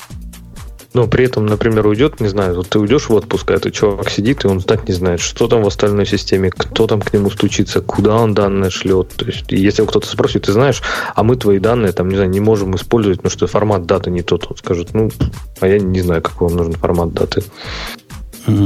Кто спросит? Ну вот я могу спросить, но я ушел в отпуск. То есть мой программист и мой китаец вместе собрались. Ты вот такой предполагаешь, да? И решили поменять э, какие-то протоколы. Ну, например. Да нет, тетка, например, говорит, у меня там что-то не показывается. И как вот он будет исследовать проблему, если он даже не понимает? То есть, он, например, понятно, что это его данные не показываются, но почему они не показываются вот там, в другом микросервисе, совершенно же ему может быть непонятно. То есть, а если бы это было монолит, то он магическим образом бы понял, как остальные модули его правильно использовать он должны. Бы дебаггером бы потыкал его. А, дебаггером потыкал бы. Ну, так он трейсы пройдет, через которые все ID прописан, и увидит всю последовательность вызовов, и найдет в конце концов, какой сервис его вызывает. Ну, разный просто способ дебага. Ну, такой же дебаг. Там в чате пишут, мой китаец, это вообще звучит не очень хорошо в этих ваших Америках. Я, кстати, согласен. Унизительно звучит. Что значит твой китаец? Он не твой китаец. Он свой собственный китаец. Конечно. Что это противопоставление? Вот есть твой китаец, а есть еще 2 миллиарда других желтолицых. Он, это же ерунда какая-то. Он реально пообещал на вот 24 февраля девушку привести. Мы все интересовались, она настоящая, не, резина, Ксюша, не резиновая. Он... А почему вам так кажется, что почему он Тебе кажется, что он не способен кого-то заинтересовать? Ты можешь себе представить, представить веселый... крайний случай китайского задрота? Вот представь, крайний случай. Вот, вот такой задрот задротом. Какой-то вот весь такой неуклюжий. Вот просто какой-то комедийный у нас китаец, понимаешь? И то, что у него есть девушка, Я вызывает такое фразу. удивление, что это не, ну, он не может. Он, он наверняка из, из сервиса кого-то пригласит. Подожди, а ты много китайцев знаешь? Они как бы довольно-таки, ну вот то, что ты описываешь, мне кажется, что это не исключительный случай. Это скорее ну, просто они немножко другие, и поэтому нам кажется с нашим европейским каким-то взглядом, что они там, не знаю, несуразные, или как ты там сказал. Ксюша, я, я, я, я этих задротов столько уже перевидал. Это просто самый из, задротистый задрот, которых я видел. Начнем, начнем с того, что твой китаец, он вообще американец, правильно? Он в Китае никогда не был. Был. Это он, уже, он, да, он с девушкой ездил, с родителями девушки понимаешь? ездил знакомиться. Да он уже Китай как бы второго поколения. Это уже, мне кажется... Он умеет на, на мандаринском даже немножко, а на кантонском вообще просто как птица поет. А на JavaScript вообще бог. А да, на ангуляре ух. Ангуляр, да. Э, ладно, все, все тут с, этим, с этой статьей понятно, мы на ней долго засиделись. Утверждает автор, что из микросервисов можно сделать худшую версию монолита. Несомненно, можно. Как монолит, только хуже. И предлагает не увлекаться и не фанатеть от этой идеи. Я с ним полностью согласен. Что-то ну, увлекаться вообще плохо, на самом деле. Любое такое серьезное увлечение, оно не доводит до добра. А фанатеть-то тем более. Не, фанатеть можно. Вот от Ксюши, например, можно фанатеть вполне. От Бобука обязательно нужно. Конечно, конечно. Я вообще очень притягательный. Ну, масса большая, вы знаете, там э, и все Физика такое. и все такое. Да. А что, темы-то вообще есть? Были же нормальные темы. Чего вы засиделись а, на этом это, непонятном? Это Ксюша, а, это Ксюша выбрала. С MongoDB. Да, да, Ксюша просто выбрала дискуссию, просто, мне кажется. С MongoDB произошло страшное на прошедшей неделе. И... А что, они переписали на Go все? Нет, хуже.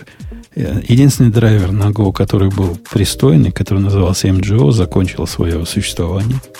Ну, автор сказал, говорите, напомню, да, автор да. сказал все-все.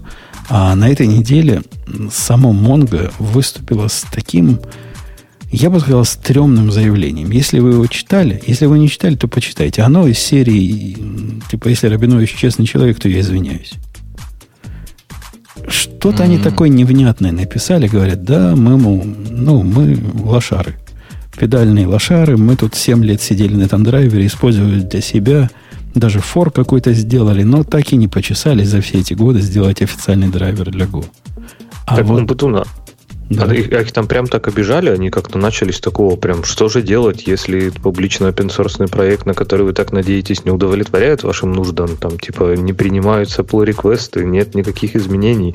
Их там прям не любили э, в этом в драйвере, или они как-то прям с обиды начали, по-моему, даже с личной в этом в первом параграфе. Видимо, их и совершенно справедливо пинали про то, что, ну, чуваки, у вас там есть для 17 языков, для, для 11 языков а почему у вас для Go ничего нет своего? Где официальный драйвер? Официальный в том смысле, что вот когда выходит ваша версия 3.6, выходит рядом с ней кучка драйверов для всего на свете. Для какого-нибудь нода, для, прости господи, бабок питона, для Ruby, для Java все есть, а для Go нет. Почему, доколе? Ну, потому Подожди, что вы... но вот они, Пишут, что всего тут 100, 1800 звезд на гитхабе и 32 контрибьютора вот у драйвера на Go. То есть, как бы, мне кажется, они пытаются сказать, что, и они там даже где-то говорят, что они не, не чувствовали, что так нужен комьюнити драйвер для Go. Ты думаешь, это сильное преуменьшение? Не, не, не, не, не так они говорили. Они сказали, что в те годы, когда появился он 7 лет назад, Э, вообще драйверов было не густо, а этот стал практически стандартом де-факто. Вот такой драйвер, все его знают.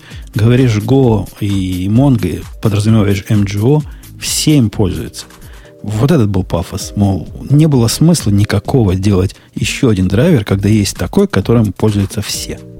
Причем настолько все, что даже сами внутренние Mongo проекты его используют. Вот такой, мне кажется.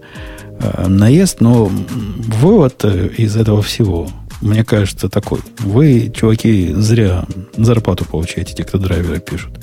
Вам давно надо было либо этого Густава нанять и вместе развивать его драйверы, привязывать его к релизам, потому что ну, невозможно. Ну, сейчас у них 3.6. У них релизы раз в год выходят такие глобальные. Тот драйвер, который есть сейчас и у которого столько звездочек, он поддерживает версию 3.2. То есть он пропустил уже версию 3.4, и за этот год они не пошевелились. Так автор ее забросил или что с ним случилось? Почему вдруг так развитие остановилось, если комьюнити им пользуется? Ну, автор забросил Автор сказал, Монгу. что он давно не собирается пользоваться Монгой. Вот и все.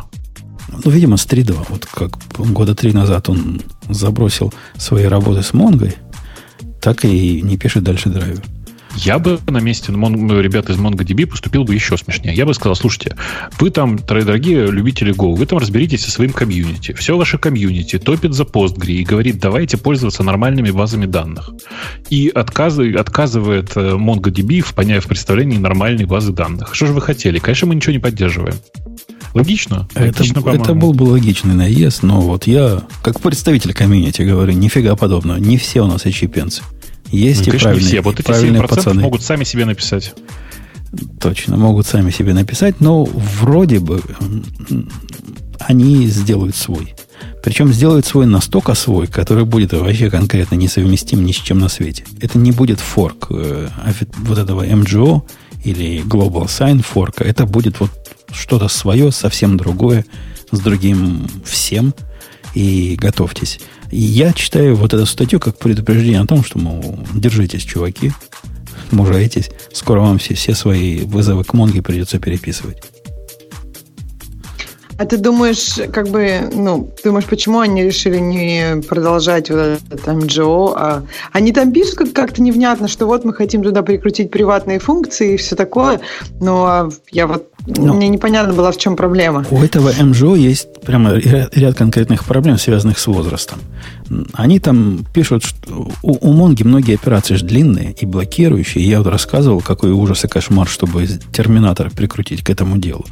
Э, ну, чтобы пораньше ломать чего-то по, по запросу. И, в принципе, в МГО такое встроить концептуально сложно. Он, у него все сигнатуры вот такие, что ожидают длинных операций и падают либо по тайм-ауту, если повезло, э, либо когда закончились, а снаружи их поломать прямо никак. Ну, без, без такой-то матери костыля. Эти чуваки, например, контексты везде добавят. Тут я зуб даю. Добавят везде контексты, и все операции будут э, перерывабельные. Это прям большой дел. Но этот большое дело сломает совместимость везде. Ну, потому что конкретно в сигнатурах функции появится контекст в виде первого параметра. Во всех функциях, которые, в возможностях, которые можно прервать. Было бы классно, да, если можно было дефолтное значение делать. Ах, Дефолтное значение. Не, наши тут говорят, что идея контекстов в виде параметра к функции сама по себе такая немножко процедурно низкоуровневая. Требует слишком много телодвижений, и надо внутри языка сделать поддержку контекстов. Или чего-то похожего на контексты. Ну, не, ну я к тому, что Go, по сути, как бы как, начинает наступать на какие-то свои уже ограничения. То есть, так как ты говоришь, что типа новый драйвер будет там, его даже API совместимым, в принципе, не сделать. Ну, элементарно из-за того, что там нет ни перегрузки функций, ни дефолтных параметров. Да ну, не, не, это, это одно из. Даже если были бы дефолтные параметры, которые, я напомню, не так давно в вашей любимой Java появились, возможности в интерфейсе, через интерфейс, Java 8, да, это появилось? В Java, по-моему, еще до сих пор их нет. Не-не-не, я имею в виду, что в интерфейсах можно э, делать, ну как это называется, чтобы они с реализацией, да, чтобы да. они со, со своим std могли работать без изменения сигнатур. Помнишь, они дописали? Методы интерфейса, в общем-то. Да, методы интерфейса. Это вот только-только появилось. Что вы хотите? Это свежак. Java 8, два года как прошло, по-моему. Этого бы не хватило. Он во многих местах не идиоматический, этот драйвер. И там есть куда копать. Он хороший, он такой правильный, но на него не смотришь и видишь совершенство, дальше некуда улучшать. Нет, там, там есть что улучшить, и, видимо, чуваки из Монги возьмутся реально за улучшение. Ну, ценой, конечно, поломки, требезги напополам совместимости. Так, а то, что ты говоришь в целом, то, что он блокирующий, это разве не против вообще всей идеологии Go, в общем-то? Она ну, же там ну, убивает все корутины, горутины вокруг. Не, это наоборот за идеологию Go. В идеологии Go э, и публичные API и всякие такие польз, API, которыми ты пользуешься, они должны быть блокирующие. Это клиентская э, ответственность блокирующий вызов сделать не блокирующим. Это как раз идиоматично. То есть ты не должен возвращать ничего такого, что прямо связано с конкурентностью и параллельностью. Считается плохим тоном возвращать, например, каналы. Если тебе надо вернуть что-то типа канала для чего-то, лучше верни какую-то абстракцию, которая этот канал скроет. Считается плохим тоном делать асинхронные вызовы частью API. Если у тебя есть вызов, сделай его синхронным, и тот, поскольку в языке так просто сделать из синхронного асинхронный, и это как бы поддерживается языком, не твоя эта задача, как писателя библиотеки. Франштейн? Ну да. Но это немножко все равно такая ложная иллюзия, правильно? То есть, когда ты возвращаешь асинхронную, там, не блокирующий вызов, ты можешь контролировать, как он внутри будет там параллелиться, разбиваться и так далее. А если это клиент решает, то мало ли, что там на параллели. Он может тебя воткнет там в гарутину, а твой вызов блокирующий на 30 секунд, и у тебя 4 гарутины будут дружно занимать 4 процесса, и все. Нет, могут, нет, могут. Нет, у вас больше никакой конкурентности. Могут, могут. Но не делает авторов драйвера. Я, в общем, согласен. Драйвер не должен такими... Это это какая-то высокоуровневая совсем фича. Не должен такими высокоуровневыми фичами заниматься. Э, короче, напишут. Что-то напишут, чего-то сделают. Э, хотя их вот этот крик души, я с Бобуком согласен, он какой-то такой э, беспомощный да. немножко. Реально такой. Какой-то такой. Какой-то такой. Э, А у меня вопрос тогда, есть ли проблема сейчас, получается, старый драйвер MGO не maintained, а нового драйвера нет? И если выходит новая версия Монги, то что люди будут ну, делать? Выходили уже две версии, 3.4 и 3.6. Они не так ломают не... бинарную совместимость. То mm. есть старый драйвер вполне может с этим совсем работать, он новые фишки с трудом понимает. Некоторые можно сделать через CMD. Э, ну, такой низкоуровневый интерфейс у MGO есть. Некоторые сделать нельзя. Но, тем не менее, можно пользоваться. Если хочется какой-то более близкий к реальности, близкий хотя бы к 3-4 Монги, есть и Global, Global Sign Fork, о котором мы в прошлый раз говорили, который прямо хорош, который работает и чинит просто болезненные проблемы, которые есть в MGO. Я всем рекомендую на него перейти. Ну, на самом деле, вообще просто проблема драйверов, она существует в любых языках, которые напрямую не поддерживаются Mongo. И на самом деле, конечно, если по-честному говорить, конечно, ребята из э, Mongo HQ должны были что-то сделать. Или, ну, короче, любые другие компании, приближенные, например, к Mongo, должны были это сделать.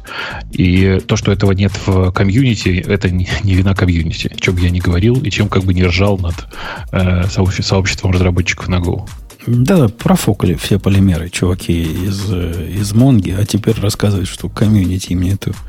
Ну, у вас Слушайте, продукт. А... Дайте нам две части вашего продукта, а не только одну. И, обычно, знаете, обычно в радиоте всегда присутствует какой-то такой нездоровый элемент шоу. Например, э, в какой-нибудь момент мы заявляем, что Грей во всем виноват и привез нам новых рекламодателей, которых, кстати, сейчас надо включить, если я правильно помню. Э, или еще что-нибудь. Э, я в случае, если мне нужно куда-то уйти, обычно устраиваю театральное представление о том, как все вокруг горит, и я вас всех бросаю, и у меня вообще горит во всех местах. Но, если честно, сегодня мне просто нужно уйти. И поэтому я сейчас как минимум минут на 15 отлучусь и вернусь обратно с мобильного телефона, и не факт, что буду хорошо звучать. Поэтому на всякий случай всех, всем заранее пока, а если что, я потом в конце просто шоу не попрощаюсь. На Давайте. самом деле, дорогие Бобук уходят, потому что он обиделся. Обиделся на вот темы про Монги и про микросеть. Он их просто ненавидит. Видели, он молчал. Конечно. Вы его конечно. достали. Мы его достали с Ксюшей. Не, я себя достал. О, все достали. Все, он уходит, а мы включаем вискейл. Да. Давайте. Vscale – это облачный хостинг для разработчиков от разработчиков. Мы сами им пользуемся, уж поверьте. Помимо стабильности и высокой производительности, у Vscale есть почасовой биллинг, короткие пинги, быстрая и надежная сеть, снапшоты для восстановления и клонирования, панель управления для людей, много реально популярного ПО и, конечно, Application Programming Interface для автоматизации и управления. Мы любим API карточки, знаете ли. Введите код Radio T250 при регистрации, и этой суммы хватит, чтобы протестировать все. Ведь у нас почасовая оплата. Пока Бобука нет, в виде проходной темы. Э, мы тут с вами все на маках, да? Даже ты, Леша, на маке. Конечно. А что ж, значит, а конечно, ты тут какой-то а, джавист а недобитый. А, а, а на вас... чем еще можно? Это хороший, правильный вопрос. Мы Ксюше даже такой вопрос задавать не будем. Но зато мы спросим Ксюшу вот что. Э, Заинька, а ты в курсе, что твой компьютер уязвим для всяких гадов, которые ходят в интернетах? Ну, все компьютеры уязвимы для всяких гадов, которые ходят в интернетах. Ну, твой просто, просто с тобой гоняются разные педофилы и хотят твой компьютер как-то а, обидеть особым образом. Ты каким образом, простите, предохраняешься? А, этим стикером на, наклеенным на камеру. Это хороший способ, да, это сам, сам велел. А какой-то более технический такой хай-тековский способ у вас есть? Ну, я, в смысле, я ты имеешь в виду антивирус на Mac? Я Firewall? про Firewall, да. Нет, ну у меня есть этот, который Network Activity смотрит и стучит, по-моему, про Mac э, фаерволов каких-то дельных, я не помню. Если ты помнишь, поделись. Под Mac есть один в прописи один дельный фаервол, который, мне кажется, каждый должен купить, если у него до сих пор еще такого нет. И если ты не знаешь, что такое Little Snitch, Ксюша, так это не, это не фаервол. О, что, это, же, что же это ну, такое? Нет, но это штука, которая тебе рассказывает, какая у тебя network activity, и ты можешь ее запретить. Мне кажется, фаервол это тот, кто ищет вирусы, сканирует твою, там, твою, твою базу, твои файлы. Нет, то есть, мне это кажется... как-то... Фаервол это как раз не про то. То, что ты вот перечисляешь, это про антивирусы. Фаервол это вот а, эта ну, огненная да. стена, это как раз для фильтрации сетевой активности на... Да, я про антивирусы имела в виду. Ну да, нет, про Firewall, да. Я, я же говорю, с, то есть штука, которая Network Activity смотрит и, и которой можно не разрешить куда-то сходить. За 45 штука. фунтов? Ну, Леша, у тебя нет снитча? Нету. Ты вот реально сидишь голым задом на весь интернет? Подожди, я, я заклеил сетевой порт этим а, стикером. Тогда, тогда, тогда ты, конечно, нас всех сделал. Вообще, я, вообще я как раз смотрел на... Выбирал, пытался Firewall как раз для Мака, но, не знаю, если честно, 45 фунтов, по-моему, не переборщили для такой... И как раз, я так понимаю, вот эта тему, которую ты подкинул, это альтернатива, правильно ему? Да, вот это Лулу она называется, Лулу. Это такая ранняя суровая альфа, альтернатива Сничу. Не более или менее э, пилится оно комьюнити – оно уже даже как-то работает. То есть, насколько я понимаю, эта штука умеет э, только в одну сторону, только outgoing, вот эти коннекшены проверять, э, которые входят в тебя, это значит не их проблема, а те, которые ты инициируешь, они, значит, умеют посмотреть, запретить, разрешить. Э, то есть блок allow и, и все дела. Э, такой вариант снича для тех, кому 45 фунтов кажется большими деньгами. Ну, он так инженерно выглядит. Ну, да, ну ты что ж ты хочешь, комьюнити пишут. Удивительно, что у него вообще какой-то UI есть, и а не все в командной строке делается. Не, ну не да, то, у что... него даже менюшка есть вон в этом, в трей, чтобы висела. Говоря про ценник, даже не то, чтобы жалко эти 45 фунтов или долларов. Я просто даже не представляю, что может делать Firewall на 45 долларов. То есть, что он такого удивительного, прекрасного делает, кроме как блокирования трафика? Вот это он и делает. Но он, кроме блокирования трафика, он, он умный. Э, этот снич, он не такой уж и little. Я тебе советовал взять его пробную версию и посмотреть, что они предлагают. Мне кажется, он своих денег стоит, и даже если бы он стоил в два раза больше, мне показалось, что он стоит своих денег.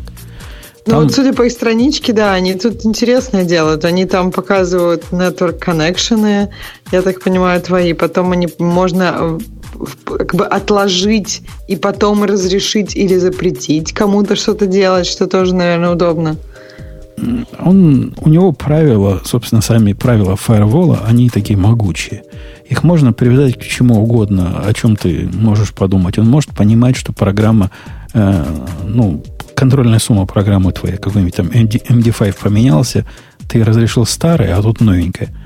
Так же называется, но с другой суммой пытается лезть куда-то, это тоже трудно переоценить. Всякие-всякие фички интересные есть. При этом очень приятный UI – и со всем этим даже мой китаец может жить. Но мы-то про другое. Мы про то, у кого неприятный UI, который пока в суровой альфе. Это вот это лула. Вы, ну, попробуйте, если вы как, как Леша вот в танке. Всем остальным, по-моему, оно не очень надо.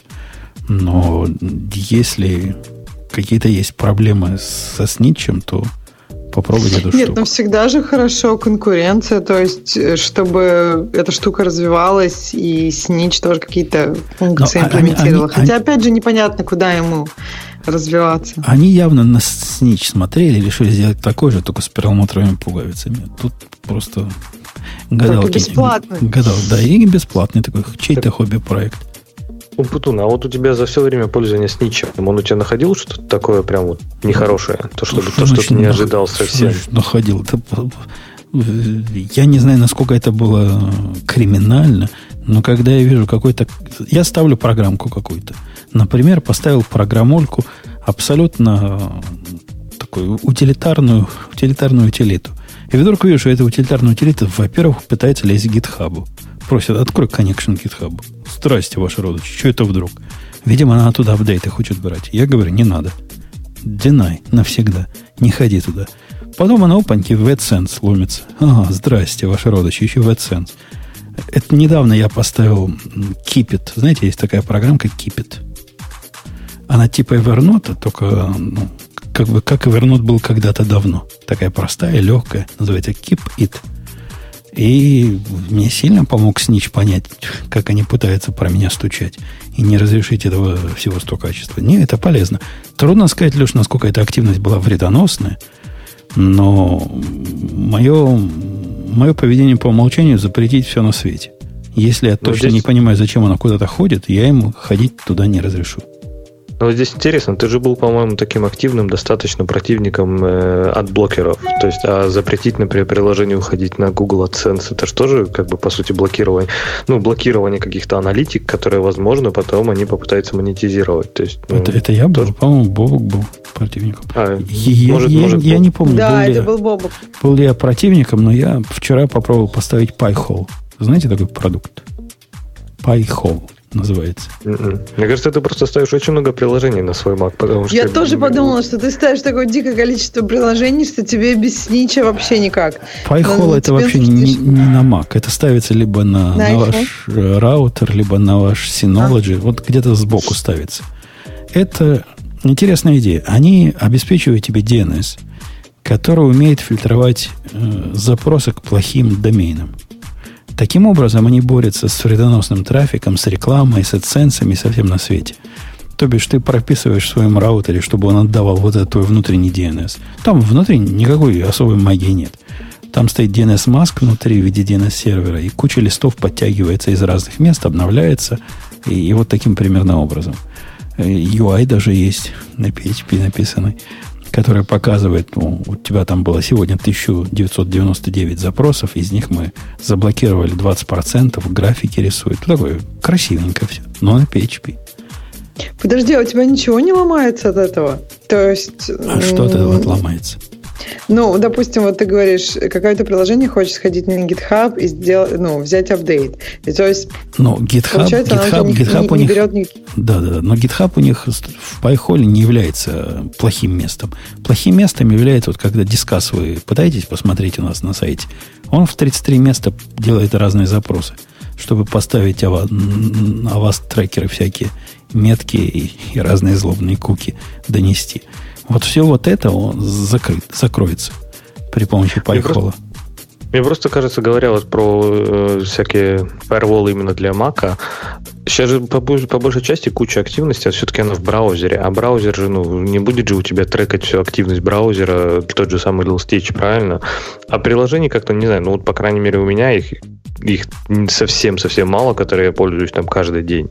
И я скорее их отношу к тем, которым я доверяю. То есть, скажем так, идея установить приложение, которое контролирует весь мой сетевой трафик, она для меня выглядит ну, настолько, без, настолько же безопасно, как используют, например, IntelliJ IDEA. То есть, ну, как бы ну, одинаково. Вот, ну вот смотри, дружище, ты, я поставил программку, которая, у которой совершенно э, невинная цель. Рисовать иконки внутри моих саваревских табов. Это замечательная идея, которую Прям Chrome делает всегда. То есть фав айконы показывать. Ну да, для этого нужно такой экстеншн поставить, программку, целое дело там. Просто, просто не просто. Просто не просто. Так это не плагин Safari? Это, ну, это, это Safari Stand называется, который, по сути, такой экстеншн, который подгружается внутри Safari. Но неважно, это программка с любой точки зрения, а просто не отдельно бегущая. Кстати, есть и отдельная бегущая, сбоку бежит и видит, когда открытый таб дорисовывает туда иконку. Есть такое решение. Так вот, про эту программу я заметил, что она лезет на GitHub. Почему программа должна это лезть на GitHub? И как ты узнаешь, Алексей, до того, как ты ее поставил, вот простая маленькая программка, ты ее вообще ставить не будешь? То есть ты согласен без айконов жить? Ну, я же я в Chrome да. живу. Ну... А я живу в Safari без файв айконов, и мне кажется, они как-то даже мешают мне. Не знаю, какой-то виндой попахивает эти файв айконы. Я, не могу даже себе представить жизни без файв айконов. Для меня вот Почему? это мучение, когда выходит новая версия э, OS в котором поломали совместимость с предыдущей, ну так что я хакнуть а, нельзя А у тебя, правильно. наверное, много окон открыто, да? И поэтому тебя не видно, и ты по, по иконке определяешь? Или зачем тебе Five Icon? Ну, иконка мне дает... Мне не надо читать, что там написано. Я сразу по иконке вижу, о чем это примерно. Захожу. Да, да и в Safari, за суть, строго говоря, есть вот эти табы, которые Icoновые табы. Вот эти пин-табы, они-то согласны о том, что Five Icon это полезная штука. Просто не везде. Вот в маленьких полезно, а в больших зачем-то э, считают, что не надо. Я люблю, чтобы везде было одинаково. И везде они у меня есть. И без них жить. Не жизнь, а каторга. Просто мучаюсь, ну, пока нету их. Ну, наверное, да. Если ты ставишь... Говорю, у меня есть такие список реально из приложений, которые, может быть, я не на 100% доверяю, но окей. А я думал для себя про тот же Firewall, который сказал, но мне не знаю, в принципе, не так много приложений-то новых я ставлю. То есть абсолютно, абсолютно все происходит в браузере. И там 90% активности происходит в браузере. Поэтому мне кажется, что вот вариант иметь бесплатный firewall, пусть хоть какой-то, наверное, может быть интересно. А платить за него там 50 долларов как-то уже спорно, если честно. Mm-hmm. То есть, наверное, он, наверное, он скажет мне, что IntelliJ IDEA или там какой-нибудь Skype, стучи, Skype стучится в Microsoft, а IntelliJ стучится в JetBrains. Ну, окей, я с этим готов жить. И я все равно, наверное, не смогу четко определить, там, не знаю, нужно Skype уйти на такой-то сервер, не знаю, DNS или нет. Потому что, может быть, ему нужно. Ну, если ты Skype ну, да, я тоже доверяешь, посмотрела. ты скажешь я ему пос... разрешить все. А. Если ты безумец. А если ты нормальный чувак, то увидишь, как только ты вводишь какую-то ссылочку у себя в скайпе, он куда-то пытается ходить. И твою ссылочку кому-то куда-то передавать. А представляешь, у нас тут с Ксюшей такая личная беседа. Я ей фоточки свои голые шлю, она мне в ответ свои присылает. А какой-то трафик куда-то ходит. Кроме того, как, как а ко мне Ксюша. я вовремя зашел, да? Да, да, Бобок. Мы Ксюшей голыми фотками обмениваемся. Я так и понял. Э, Ну, согласен, что без снича жить не жизнь, а каторга. Эти меня совсем просто уже утомили. Говорят, не надо, все безопасно в мире. Я причем считаю, что новый снич стал сильно лучше с точки зрения интерфейсов, с ним стало сильно приятнее. И вообще просто, ну, стала человеческая программа. Раньше, конечно, окошки пугали, куда-то пойдешь, и тут у тебя бас 50 окошек. Сейчас нет одно красивое, удобное. Непонятно, почему отказываются. Э, Нет, со сничем есть суровая проблема. Когда ты к своему компьютеру издалека подключаешься, заходишь по SSH, и поэтому из этого терминала чего-то запускаешь, который генерирует новую сетевую активность, и вдруг команда у тебя зависает, а на хосте появляется поп-ап, говорит, опаньки, тут кто-то полез в сеть. Э, С этим трудно. С этим жить трудно. Ну, да, такая цена. Ну, в общем, я не... стран- странное решение. Дело в том, что я для этого в последнее время использую э, программу сосисочной одной компании, э, в которой э, один из наших, одна из наших коллег раньше работала.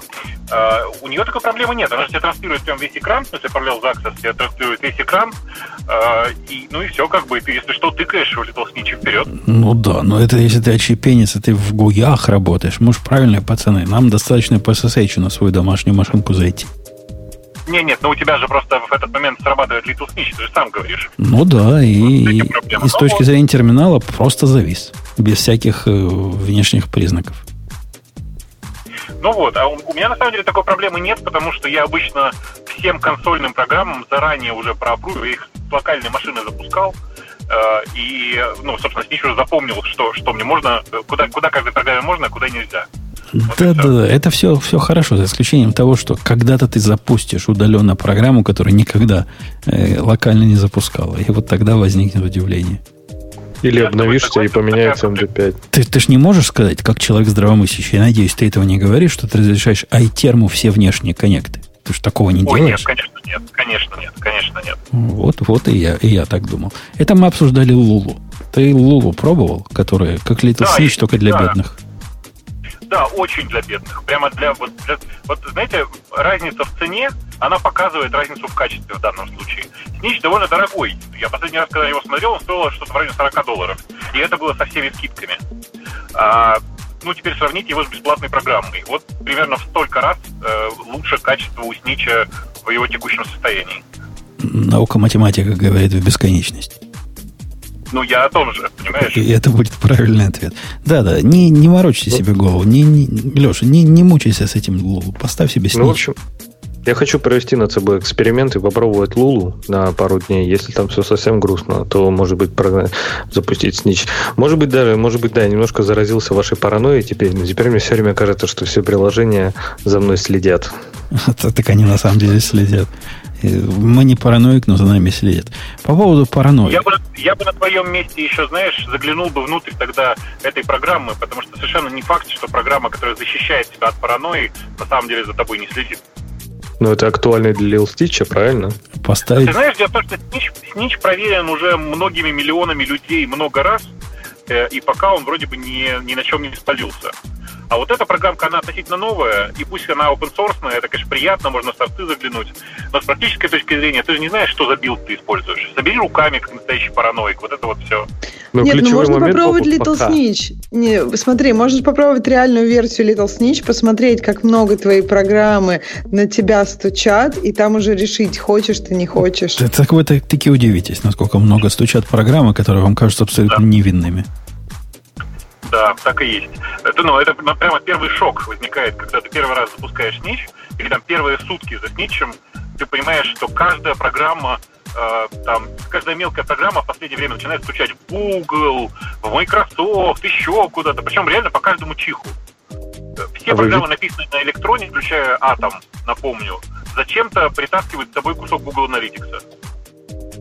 Например. Ну, чтобы собирать статистику. А вы видели такой очень циничный скриншот в этом Улулу на, на странице скачивания? У них там есть пример вот этого попапа. Вот и там вот этот X-Agent Fancy Bear.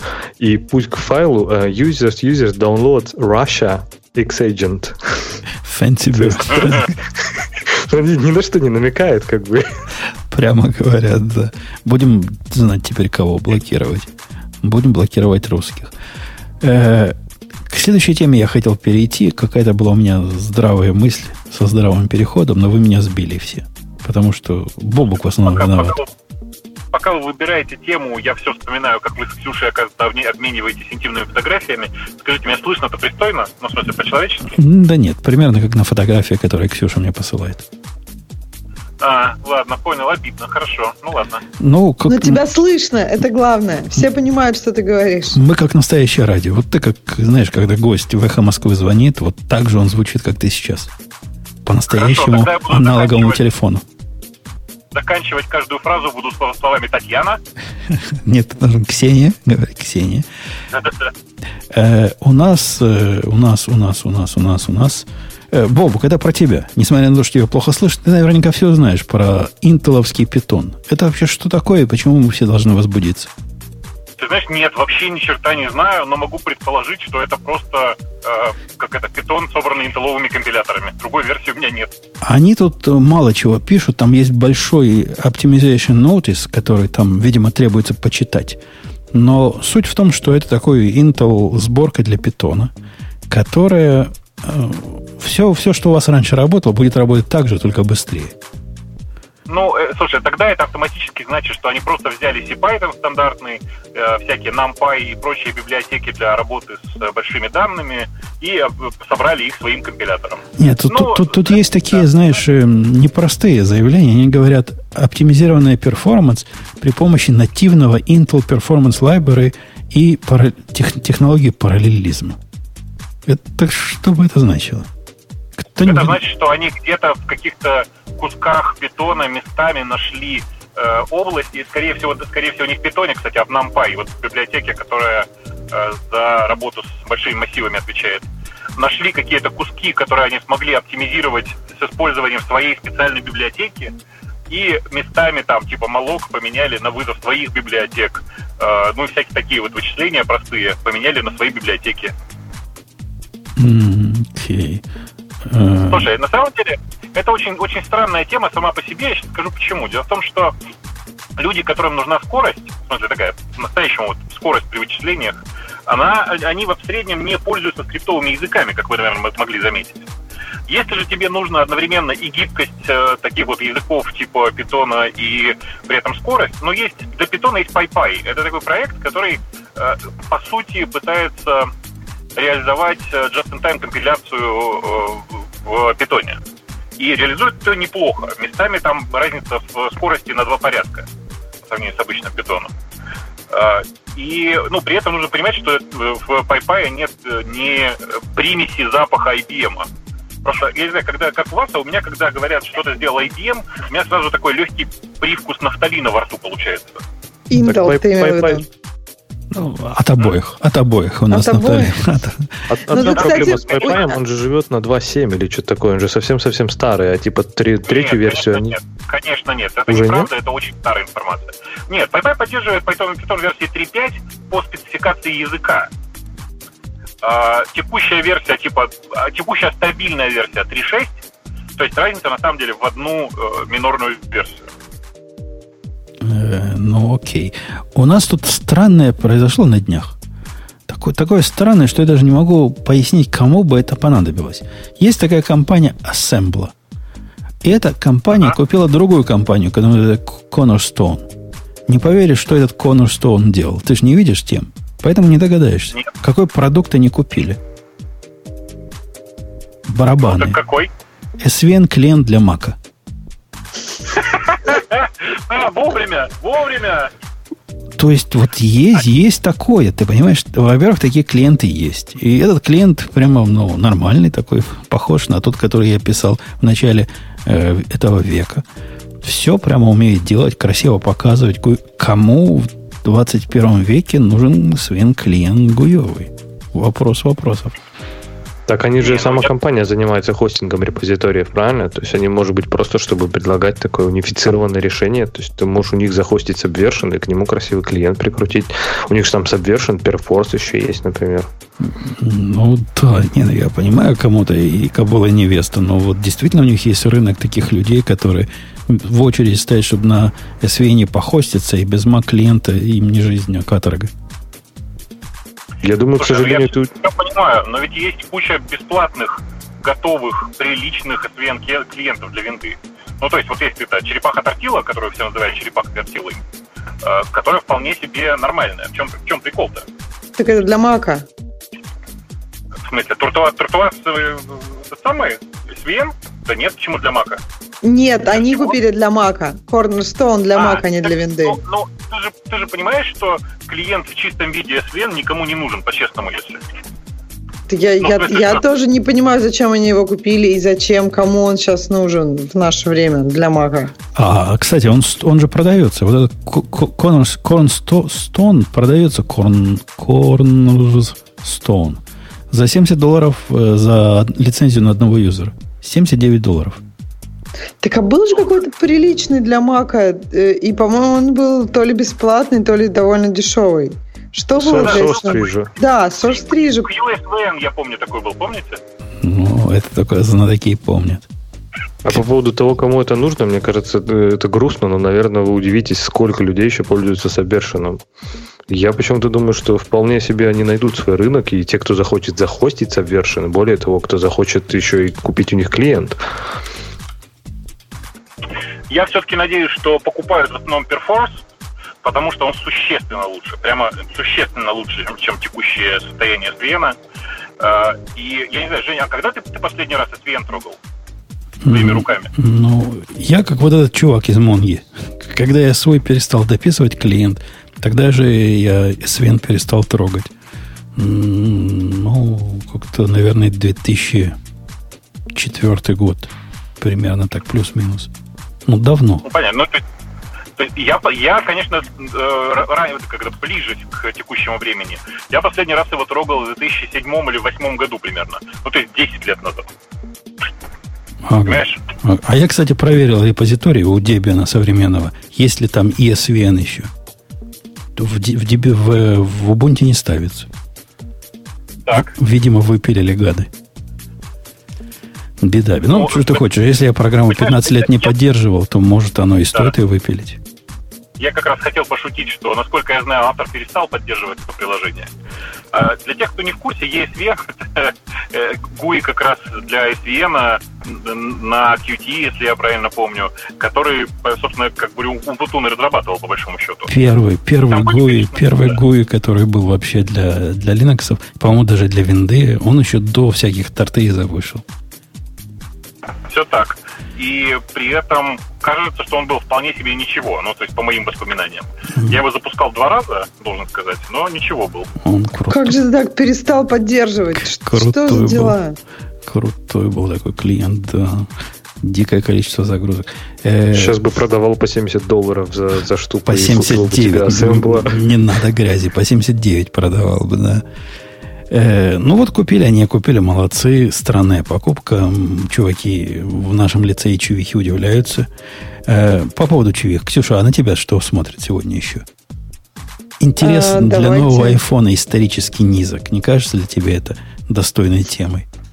Ну, да, давайте. Мне, мне нравится название статьи, потому что название статьи такое прям вот исторически низок. Исторически низок, как оказалось, это 81%. Это значит, что 81% людей, которые имеют сейчас iPhone, хотят в будущем купить только iPhone. И раньше было 87. Ну, да, строго говоря, это исторически низко. Но мне не кажется, что вот, ну, именно разница в процентах, это вот это вот 6%, как-то дико должна пугать, Например? как они пишут в этой статье CEO там и всех экзекутивов Apple. Ну, то есть это, конечно, плохо, но еще не все потеряно, я бы так сказала. Короче, Стив мы продолбали еще не все.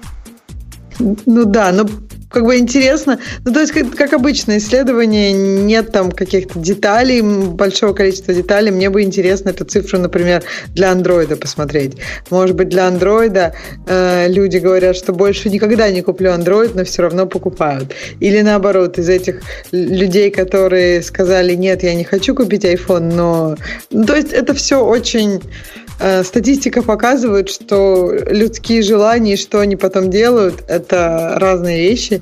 Интересно, наверное, будет посмотреть на квартальные пловые отчеты, сколько они заработали на айфонах, как обычно. При условии того, что iPhone стал подороже, это может быть достаточно интересная информация. А вы заметили такой интересный тренд? То есть каждый, каждый iPhone проходит стандартный цикл. То есть до выхода iPhone все говорят, что типа будет жуткий дефицит, потому что производители не успели и вообще будет нигде их не купить, и надо уже сейчас занимать очередь. Это первая фаза. Вторая уже после выхода начинается, что продажи рекордно низкие, никогда не было так плохо, и вообще и типа iPhone вообще не продается, и Apple уже не тот. А потом, да, вот приходит то, что еще и спрос низкий, и вообще никому эти iPhone не нужны, и, э, в общем-то, потом цикл повторяется со следующей версией а к осени, к их э, тусовке, когда они показывают следующие э, айфоны, они показывают цифры и говорят, ну вот, да, наш прошлый iPhone был самый успешный за всю историю айфонов.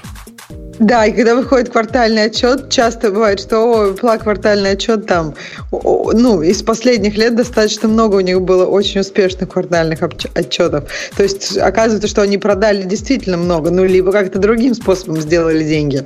Поэтому Раки там должно да. быть, деньги добывают. Угу. Я вам как медик скажу, что э, есть такая женщина, была такая женщина, Элизабет э, Кюблер-Росс ее звали.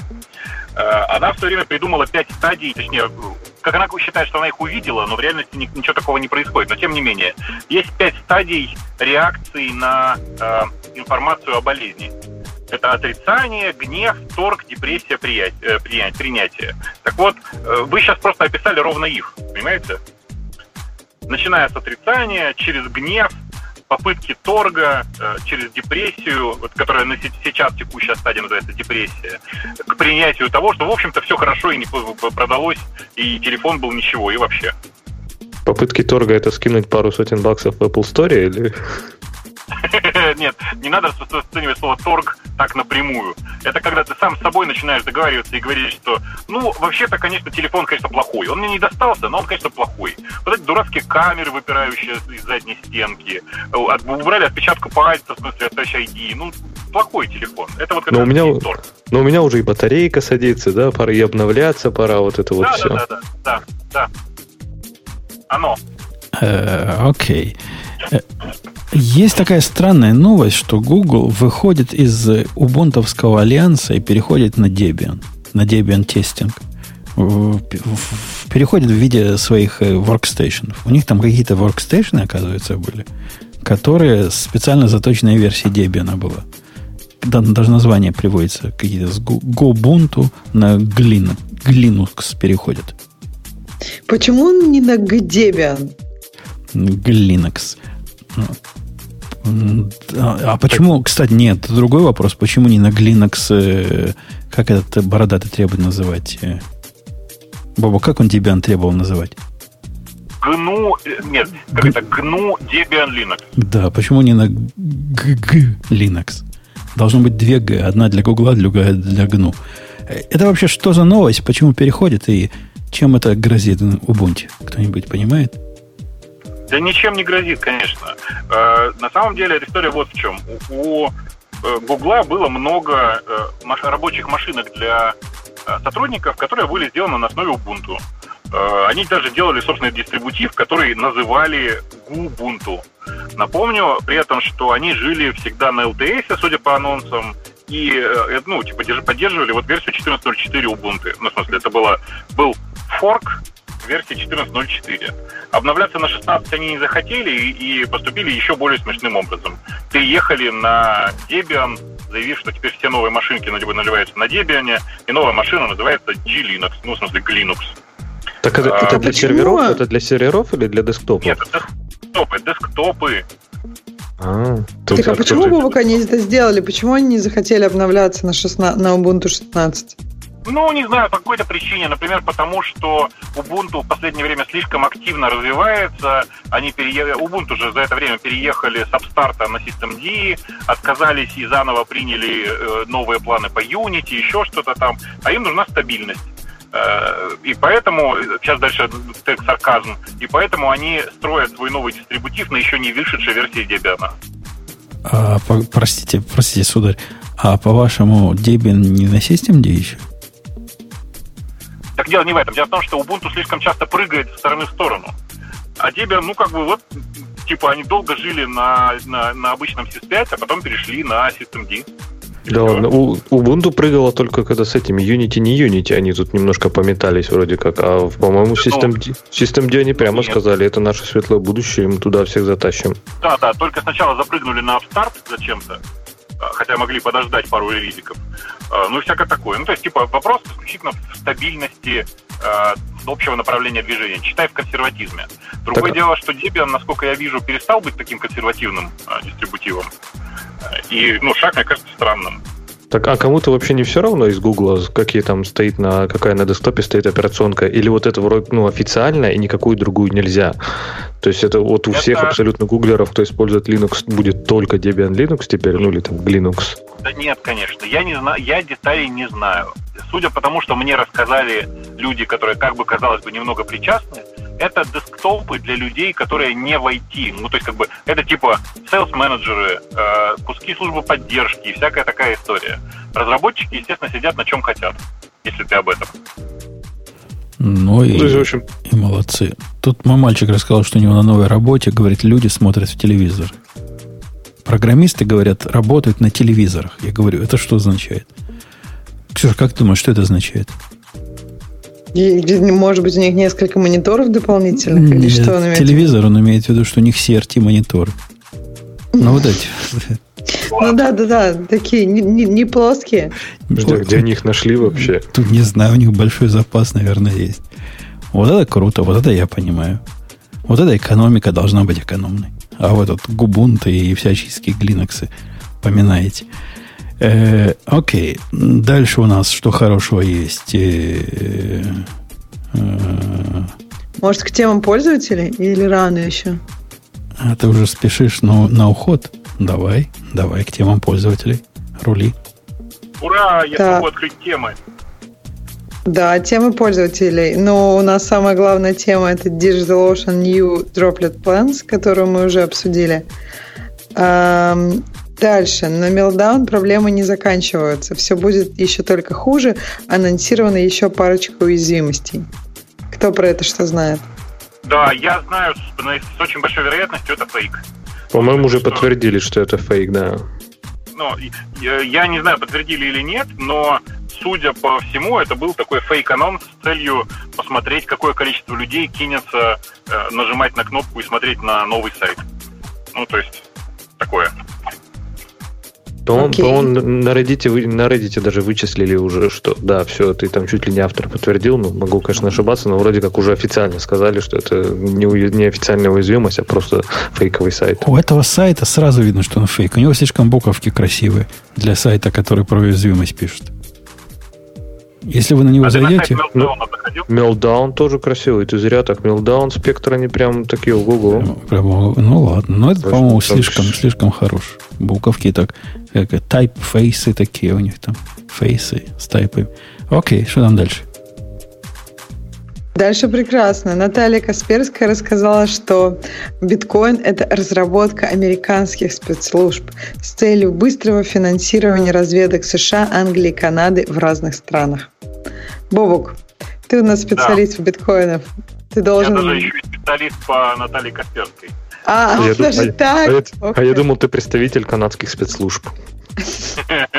Да, э, канадских лосей я представитель. Э, На самом деле, Наталья уже извинилась за это свое высказывание. Э, У нее она делала презентацию какие-то для студентов, и там, ну, использовала довольно спорный тезис. Она сказала, что вот, это, мол, все разработка спецслужб, потому что другой причины нет. Когда ее спросили, в конце концов, в кулуарах и журналисты, что же вообще она имела в виду, она сказала буквально следующее, что, во-первых, я разговаривала с экспертами, это прямая цитата, и они мне сказали, что, судя по всему, это написано людьми, очень хорошо понимающими американский стиль криптогра- криптографии. Причем, ну, это как бы это первый смешной тезис. Второй смешной тезис. А, Я разговаривал с людьми, которые читали код биткоина. Они говорят, что код там достаточно большой, и поэтому это явно написал не один человек. Ну, Это тоже очень смешно. ну, Тут, тут специ- смеяться надо в этом месте. Да. там мы тут просто онемели. Ну, специалистка. Надо ей мой код показать. Надо- Да-да, а дальше логика такая. И Ну, вот- Торвальца, я думаю, еще надо показать. Это, это, это как раз мой главный аргумент. Дело в том, что код биткоина, я потом посмотрел, код биткоина на момент релиза что-то, по-моему, в 50 раз меньше, чем, чем код э, э, первого релиза Linux, который, как известно, Linux написал один за там, два с половиной месяца. Но Э, но тоже это не факт. М- Может, тоже службы писали на самом-то деле. Конечно, это финские спецслужбы. Финские спецслужбы. А, э, Поэтому писали в два с половиной месяца. Если бы наши были, они бы за месяц написали. Мы не такие медленные. Но Мне кажется, финские спецслужбы до сих пор пишут ее просто. Первую версию Linux. да, да. Эстонские, эстонские контракторы по-прежнему выполняют этот контракт. А, Короче, да, и Наталья дальше делает очень простой, простой вывод. Она говорит, ну вот смотрите, много криптографов, хорошо понимающих американский стиль криптографии. Ну где они могут жить? Ну, конечно же, они сидят где-то в ЦРУ. Э, Ну, то есть логика вот такого примерно уровня. Поэтому, ну, что вы хотели? Это все не очень серьезное обсуждение. На самом деле, есть хорошая добавка к этой новости. Дело в том, что вот, вот э, компания э, Натальи Касперской, она, вы знаете, да, она не имеет отношения сейчас к Касперскому и Касперский Лаб, которая занимается производством антивирусов. Э, У нее есть своя компания InfoWatch. Так вот, на эту компанию InfoWatch за последние два месяца зарегистрировано то ли 6, то ли 8 э, доменов вида э, Каспер Коин, Биткаспер, еще что-то там. Вот, короче, есть, э, на самом деле они, судя по всему, готовят свою криптовалюту, поэтому нужно срочно заявить, что э, биткоин это разработка американских спецслужб, чтобы российские спецслужбы уже хотели свою собственную криптовалюту, понимаешь? В которой А продолжать? закладок. А если продолжать теорию конспирации, то можно сказать, что в этот э, рынок биткоинов обрушили эти заявления или вообще обрушили русские спецслужбы, чтобы так он подготовить. поднимается уже, уже это, уже, видимо, оправился от этого заявления. Так, выходные же. уже. Выходные у спецслужб, понимаешь? А. Просто два дня. Да.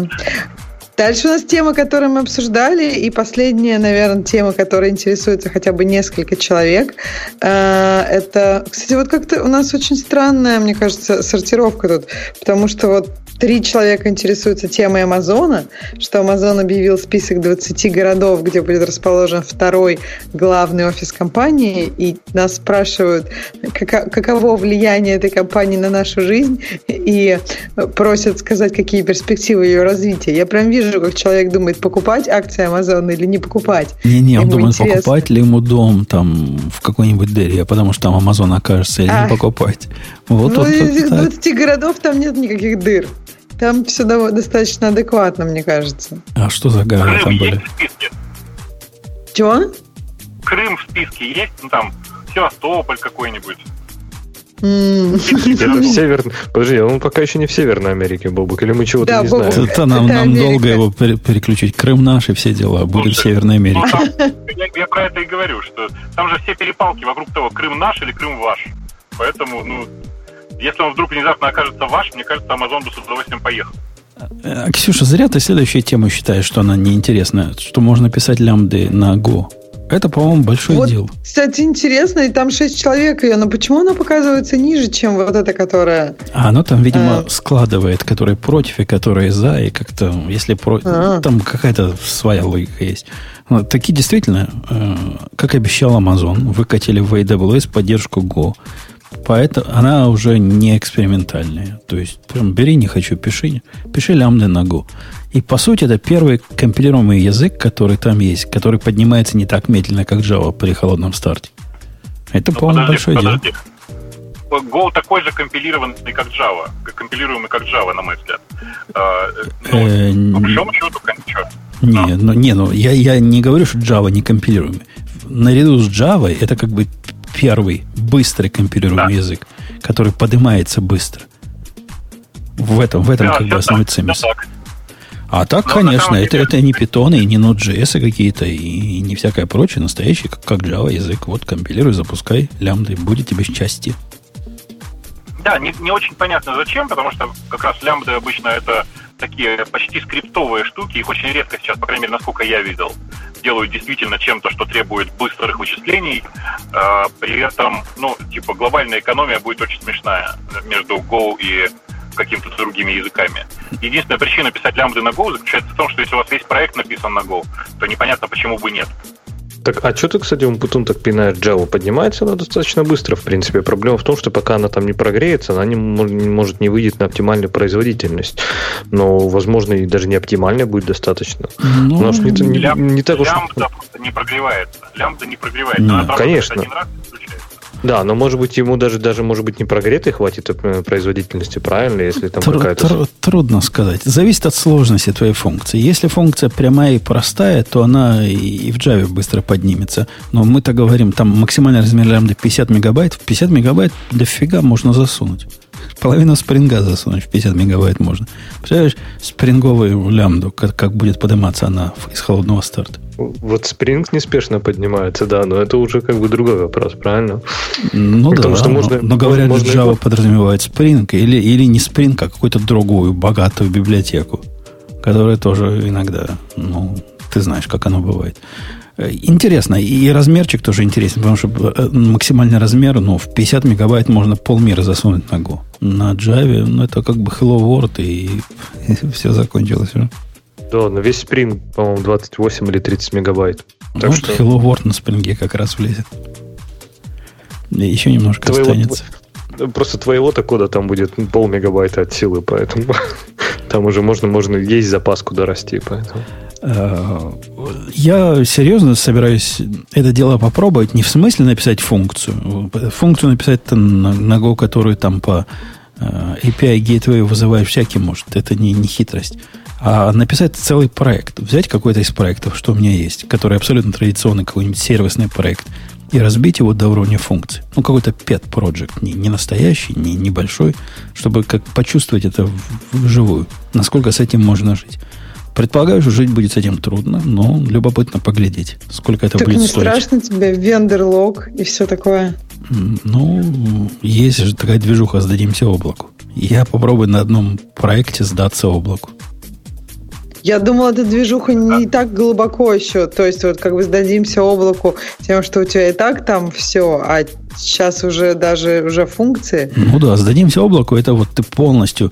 э, Если у тебя есть база данных, то на Динамо. Если у тебя есть э, чего-то, то... Если у тебя есть очередь, то на SQS. Если у тебя есть что запускать, то на лямбды. Все вот так. Если объект store, то на S3.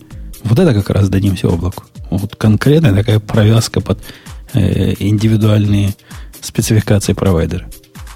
А ведь для скриптовых языков можно написать, э, как это, скрипт специальный переезда в облако. Берешь скрипт на питоне написанный, натравливаешь на него другой скрипт, который каждую функцию экстрактит, превращает в лямбду, а на место ее вызовов вставляет вызовы через лямбду. Представляете, какая красота может получиться? Фигня получится. Ну, техническим способом приложение в лямбды не перевести. А по-моему, можно и будет очень прикольно, очень ржачно. Ну, ржачно-то, конечно. Это Ну, на, конечно, на это поржать. юмористично. Конечно, это объект искусства, а не с практической точки зрения полезная вещь. Ты что? Э, окей. Но м- мне это видится движением, вот этот дуализм современного мира мне кажется любопытным. То есть мы сейчас на, по-моему, на каком-то перепутье. У нас одно боевое направление это serverless, вот эти все лямбды. Второе боевое направление это оркестрация контейнеров на высоком уровне. Эти два направления между собой вообще никак не пересекаются, они параллельно идут. Это разные способы развития цивилизации. Интересно, какой из этих способов победит. Да. Э, ну что, на этой оптимистической ноте будем завершаться. Там Ксюша уже собиралась уходить, если еще не ушла. Ушла уже? Ксюша, Ксюша. Сделала вид, что ушла, мне кажется. Подозрительно тихо. Да, вполне могла уйти. Э, ладно, если вам нечего к всему вышесказанному добавить, я могу Digital Ocean включить. Тот самый, который понизил цену. Давай. Включаю. Ура. Это шоу создано при поддержке Digital Ocean.